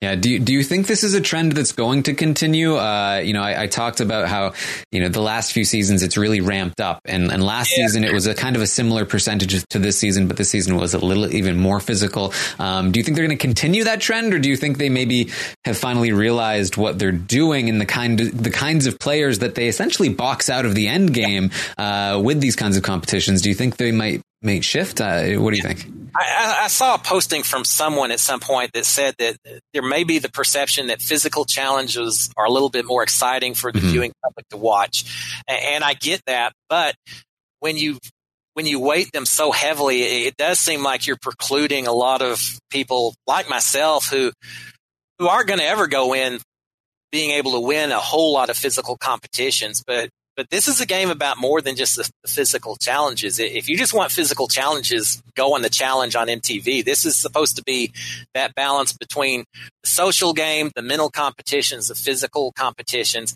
And personally, in my opinion, it may be a little out of whack right now, but uh, obviously I'm a little bit biased based on what I saw and how it affected my particular game. Yeah, and, and I mean, again, it, it really I say this every season, but you know, luck is such a huge factor in Big Brother, and especially if this is just kind of an anomaly that they were going for more big set piece competitions, and they end up changing it in the future because they saw that it had a negative impact, or at least they thought it was a negative impact. Uh, then you know, this just happened to be the well, season that there weren't as many physical competitions, and that uh, you know, that's that's luck for you. If I watch season twenty two and it's 80% mental competitions instead of physical. I'm going to be really mad that I came out this year. but what are you going to do? You know, I, I came into that house saying my strategy is going to be I'm going to have to adapt and adjust to whatever I encounter as I come in. And uh, unfortunately, I just wasn't able to do it with regards to the type of challenges. And uh, you're right, there's a lot of luck that comes into play. And I have to I have to keep that in consideration when I start being too critical of myself and decisions I made and, and the way things turned out. Yeah, I tried to play the best game I could. I tried to make the best decisions I could with the information I had at the time. But, you know, there, there may be a few areas where I just got a little unlucky as well. And it's just the way it goes. Mm-hmm.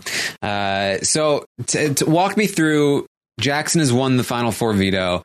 He's now, uh, he told Nicole first to let you know. Um, but then he has a conversation with you and you were, you were very upset about this. You, you, you said that, uh, you know, they, you had a handshake deal and you felt like it was a different kind of handshake deal than the other handshake deal.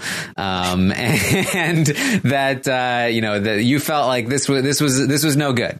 Yeah. I, uh, you know, there were all kinds of alliances formed throughout this season and, and people saying, yeah, we're all going to work together to get to the end. But it's a little bit different when I think when it's, it's a group of four as opposed to a situation at the end where two guys are staring each other in the eye and, and shaking hands. But I get it. I told him a time, I, I, I told him during the eviction speech, I get it.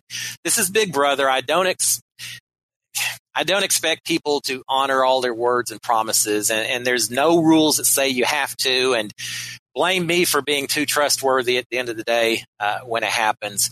Uh, you know, I, I, guess I was a little disappointed just in the fact that I, I wish maybe he had owned it a little bit more of just saying, look, I, am I'm, I'm going to take Holly to the end because she's my showmance, and I just said what I did in order to uh, to keep her alive, as opposed to still trying to say that he was playing with the honor and integrity of, of keeping your word and doing that at the same time. Uh, but you know, at, at the end, I, I, get it. It's it's part of the game, and uh, I was upset with them, but that doesn't mean that that I didn't understand it to some degree uh, and didn't didn't. I, I, was faulting him for not doing it, but uh, it's part of the game, and I got that. Yeah, and and you know ultimately your vote uh, did reflect that. Um, it, it, it, was an interesting thing though, and it, and I think it brings up something that that we've struggled with as an audience, and and certainly the players have struggled with, especially over the last couple seasons of Big Brother, which is that you know sometimes the person who has who's played the more much more obviously like uh, s- stronger game um, doesn't know how to close, right? Like um, the way that that Jackson was describing it was pretty annoying. Like uh, he was like blaming you guys and making himself out to be like the you know the wronged party, and yeah. uh, and Nicole was straight up telling him like, dude, you you played us, good yeah. job, like just just own, own it, it, man. Uh, it. yeah, and that yeah, you're right. And Michie spent a lot of time throughout the whole season playing the martyr. He would say, Oh, I already had this group that I trusted in, and then they burned me talking about the Grateful Eight and the six shooter. He was always the martyr, martyr every week, it seemed like, for some reason or another.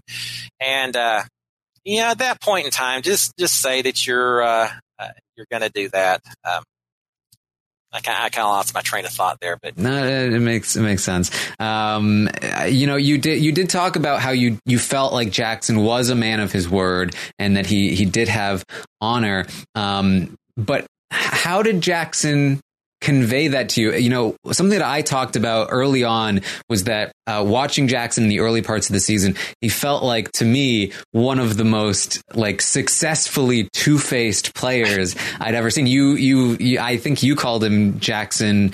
Uh, ja- yeah, Jackson, whatever it was. Um, that that's actually something that people had, had said online too during the season, um, because to your face, he could really be like the, you know, hey, okay, I'm a, I'm a great guy, I'm a nice guy. Um, but then, you know, especially when when Jack was in the house and they were doing their thing, there was a lot of like behind the scenes stuff that was much much different. Um, and and early on, we talked about how uh, you know, Jackson, he he went back on his word as camp director. He yeah. voted you out. He tried to act like it wasn't uh, a thing. He was a rogue vote. Uh, so there were a lot of signs pointing to him yeah. kind of being this person. What was it about him that like that that got you thinking differently?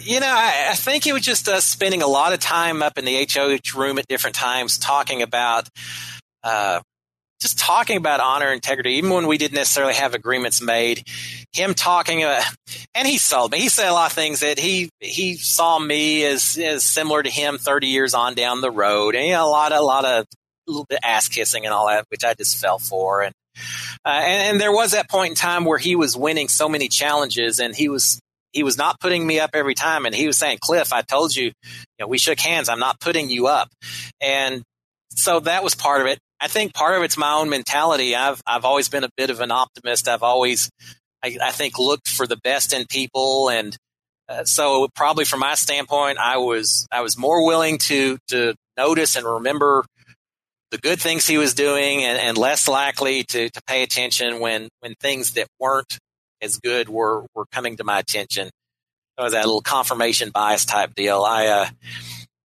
uh, yeah, I was just too trusting at the end of it, just because he he had protected me when he could have put me up, like after the slip and slide competition, where uh, I felt like he could have put me up and he didn't, and so uh, I, I, did start feeling like he he was a man of his word, and that that we did have some some trust with each other, which turned out not to be the case. Yeah.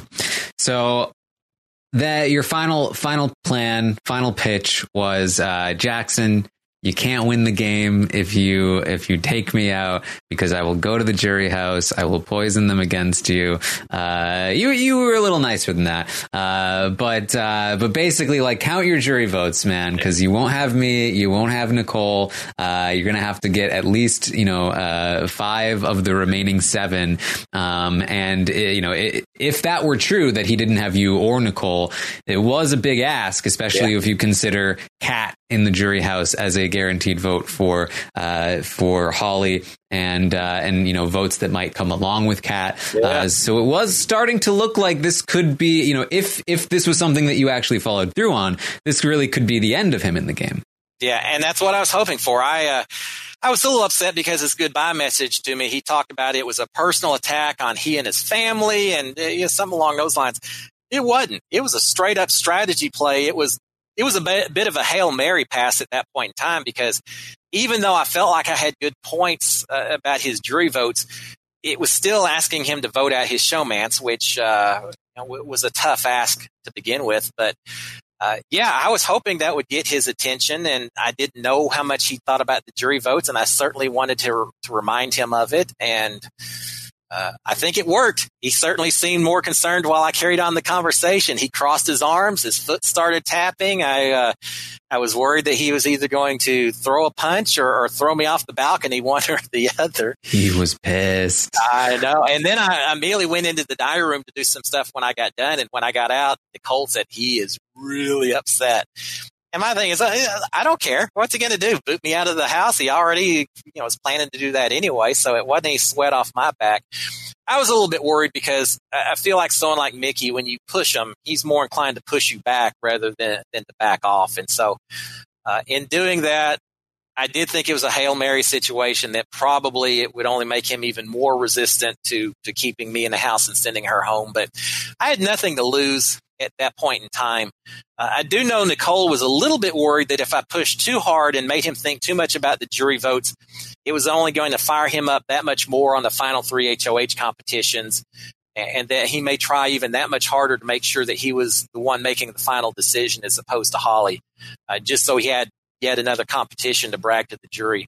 Uh, but at that point in time, I had to do anything I could to try and, and, and maybe sway his opinion. You never know. And worst came to worst, at least I made him sweat for a little while and make him think that it wasn't just cut, quite as cut and dried as he was thinking it was going to be. Yeah. So so tell me about the uh, the ultimate decision. You you go straight to the jury roundtable, right? I did. Um, and so what was that like? Yeah, it was interesting because I didn't realize at the time. I went straight to the jury roundtable. Very little discussion opportunities with the other with the jury members, other than what was the official roundtable discussion. Uh, I started learning a lot more in there about know, kind of the situations and, and who they were supporting and things like that. Um, and they brought up a lot of good points. Uh, the thing that really hit me more than anything else was someone had mentioned, I remember who, that yes, Michie was incredibly strong on those competitions, uh, but at the same time, he was a little volatile and, and Holly probably did a good job of kind of pulling on that. You know, rather than riding coattails, she was grabbing the cape and pulling him back sometimes and, and keeping him in line. And uh, it did make me think about Holly in in other terms, uh, in terms of how she was playing her game. Uh, but no, it was a, it was a good discussion. We I, I, feel like we talked about everyone's game, good and bad, and uh, how we thought it would turn out, and uh, it, it, it, said a lot about how I, I think I, I, made my final decision of voting for Michie uh, at the end of that thing as well. Though I, uh, I've watched a lot of seasons and, and I've always been a little disappointed with bitter jurors where I feel like the best person didn't win the game. And at the end of this thing, I didn't want Michie to win the money because he kind of did me dirty and, and I just didn't want him to win the 500,000. But I love Big Brother. And from an objective standpoint, he fooled me and Nicole. He, he did what he had to do to preserve that showmance to get to where he went. He won massive numbers of challenges. He played a lot of people. And from an objective standpoint, the only thing that he had going against him, and I strongly considered, was that goodbye message to me. Because I thought if you're going to play the game of jury management, that is about the worst possible thing that you could say uh, to me, the way you did that. And, and so I did weigh how much does that lack of jury management come into play in me deciding who deserves this money. Uh, but ultimately, I just thought that he dominated the game too much. Obviously, from the challenge standpoint, but also from a social game, he he manipulated, he eavesdropped, he did what he had to do to to make the strategy work. So, as much as I hated it on a on an emotional level, from an objective level, I felt like I had to award him my vote. Yeah. Um, so, uh, so that was it. Um, one of the things I learned from the backyard interviews was that uh, there was definitely a perception of Nicole's game uh, that was very interesting. Um, that uh, a lot of the members of the jury were like really telling me, like, "Man, Nicole, was a mastermind. Uh, she she had us all fooled, um, and that they would have voted for Nicole to win yeah. the game if she had made it there. Uh, did you agree with that assessment? Did you try to encourage that assessment? Or what was your take on that? Well, yeah, it was interesting. I uh, uh because we talked about that at the roundtable a little bit as well. I think people well underestimated Nicole in her game. She, a lot of people said, "Oh, Cliff took the first shot of that alliance that went after Jack and, and Jackson and all that." It, you know, in some in some ways, it was Nicole who took the first shot when she, uh, you know, the week before, whatever, uh, started talking to uh, to Holly and, and, having some conversations and and kind of drove that wedge between Nick and Bella and everyone else. So. Uh, she, she was playing the game fairly hard uh, from from the get go. Um, but it was interesting because, especially at the very beginning, she also seemed very uh, quiet and not not so much in people's faces. Uh, and then all of a sudden, she just started blossoming a little bit in terms of, of the winning some challenges, but also becoming much more uh, open about strategies and things that she was trying to do. And maybe it's just because we started developing a little tighter alliance. And so I was aware of some of the things that she was trying to, to do and such. Uh, you know, master strategist, I, I, don't know. In some ways, I think maybe she was a little bit like me trying to adjust and adapt from day to day and week to week. But I do think she was very aware of what was going on. And uh, sometimes, like when that discussion with Tommy occurred about trying to form a new Final Six, uh, she immediately recognized that maybe that wasn't so good for her and I. She was worried about the fact we were on the bottom. And so I think she was a lot more aware of what was going on than people were giving her credit for in the first half of that season. Yeah, I mean, Kat basically said either Nicole was a mastermind orchestrating everything behind the scenes, or she was clueless and was just dragged along the whole time.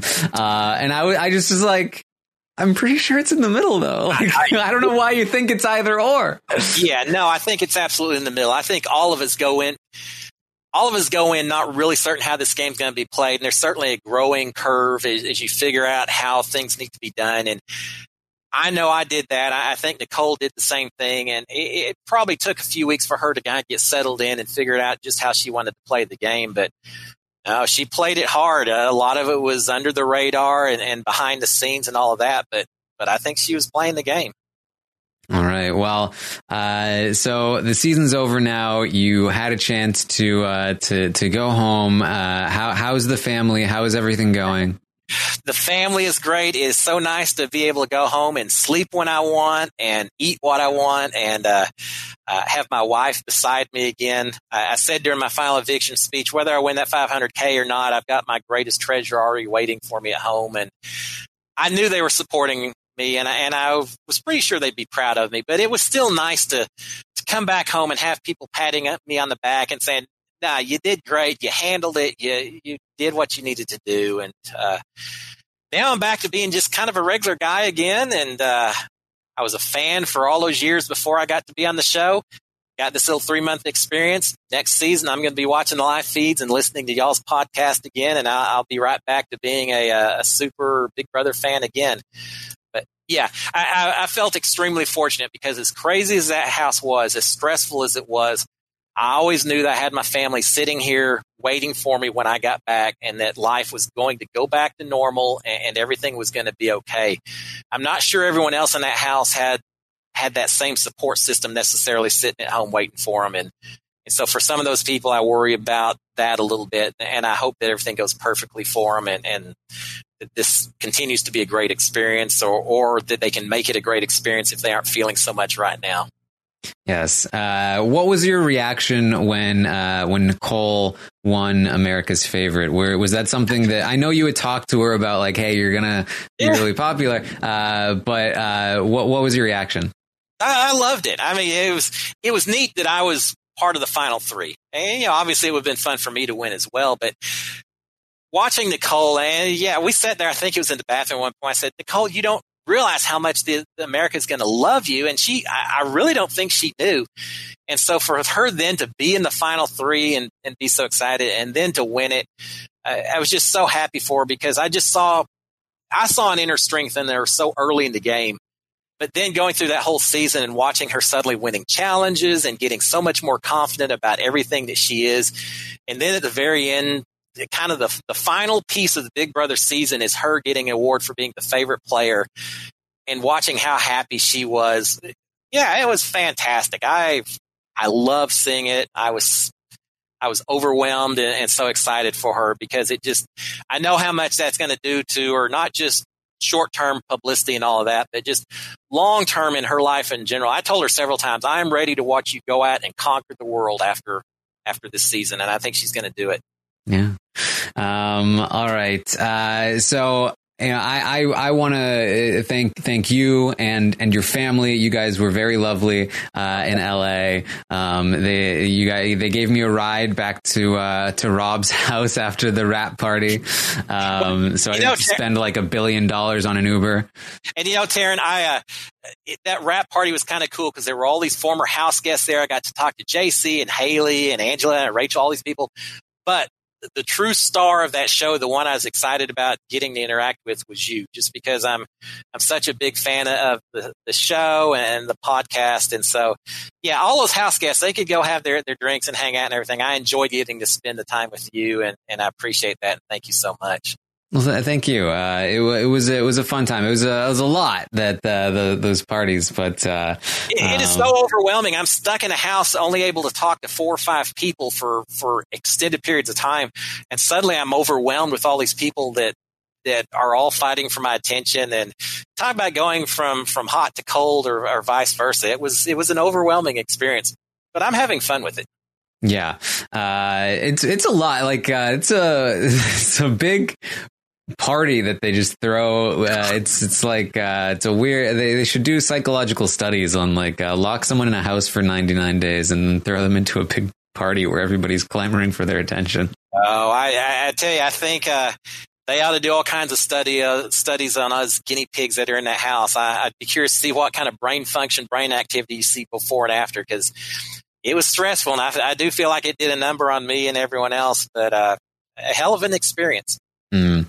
All right. Uh, so that's what we have, unless there are any further questions before we wrap up but um, it's uh, it, you know i i overall I, I enjoyed the season. I feel like especially in the second half there was a lot of fun. Uh, day 44 uh, all the you know last second evictions that you know we didn't know what was going to happen ahead of time um, and, uh, and and all of that stuff. So uh, you know it's uh, it, it, was interesting for sure. And, and last minute evictions that i didn't know were going to happen ahead of time either. We were we were in the dark sometimes just as much as y'all were, even when it was me making the decision. So uh, I'm I'm glad I was able to provide some entertainment. Uh, I wish it gone slightly different, but as I said when I walked out of the door, I am proud that I played as long as I did, as hard as I did. I never gave up, and uh, fourth place, I'm pretty proud of. Mm. I did see a lot of people. They really wanted to know. This was a topic at the live show uh, that we did in New York. Um, milk with pizza, Cliff is that so unusual? I, I, I, drink milk with everything. I, I never knew that it was taboo to have milk with pizza. Pizza's got cheese on it. Milk is is dairy product. You're just combining different dairy products, right? Mm-hmm. Uh, Plus, here's know. the other deal. I, I, like my pizzas with jalapeno peppers on them. So the spicy peppers, they get a little overwhelming. You just take a sip of milk. It, they complement each other perfectly. All right. All right. Uh, I don't know. I don't know how many people agree with you, but, uh... but but but I'll say this: I'll take a beer over a glass of milk with pizza any day of the week. So. Mm. And uh, you, uh, how is the Whataburger? I had Whataburger as soon as I got home from uh, Houston. I, I, went from the airport straight to a Whataburger and had a blast. I feel like I'm at home. I got some Whataburger, got some Texas barbecue the next day. I, I'm back in Texas.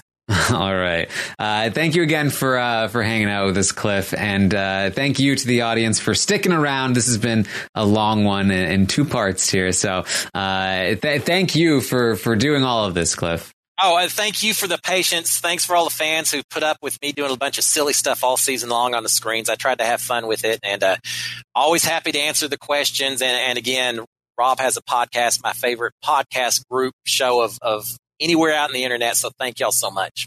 All right. Um, okay. C- Candace in the chat had had one question she really wanted to ask. Uh, what was the most critical statement your wife made about your gameplay once you got home?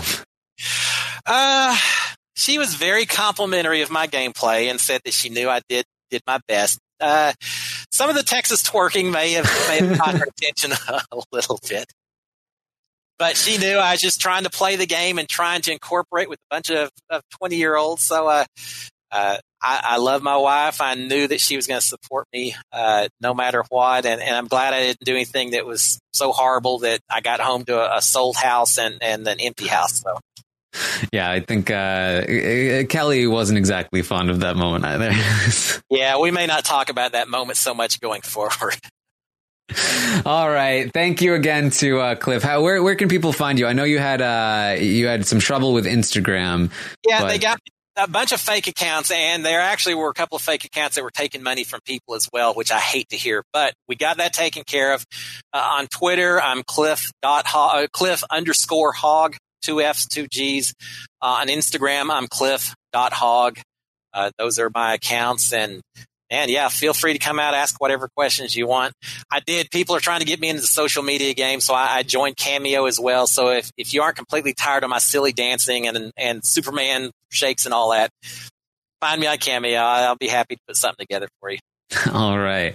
Uh, so that's what we have for you. You can, of course, find me on Twitter at Armstrong Taryn, uh, Twitch, twitch.tv slash Taryn Armstrong. And of course, stay tuned for more postseason interviews. I have talked to Tommy. That will be out in the coming days, I'm sure. And hopefully I'll get a chance to talk to a few more, uh, players, uh, about their games and this season. So thank you once more for joining us today.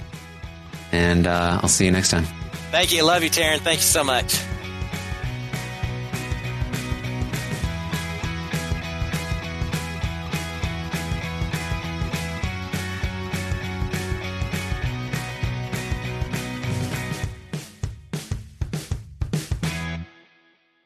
With the Lucky Land slots, you can get lucky just about anywhere. This is your captain speaking. Uh, we've got clear runway and the weather's fine, but we're just going to circle up here a while and uh, get lucky. No, no, nothing like that. It's just these cash prizes add up quick. So I suggest you sit back, keep your tray table upright, and start getting lucky. Play for free at LuckyLandSlots.com. Are you feeling lucky? No purchase necessary. Void where prohibited by law. 18 plus terms and conditions apply. See website for details.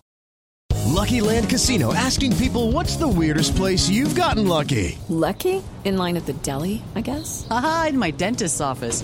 More than once, actually. Do I have to say? Yes, you do. In the car before my kids' PTA meeting. Really? Yes. Excuse me, what's the weirdest place you've gotten lucky? I never win and tell. Well, there you have it. You can get lucky anywhere playing at LuckyLandSlots.com. Play for free right now. Are you feeling lucky? No purchase necessary. Void where prohibited by law. 18 plus. Terms and conditions apply. See website for details.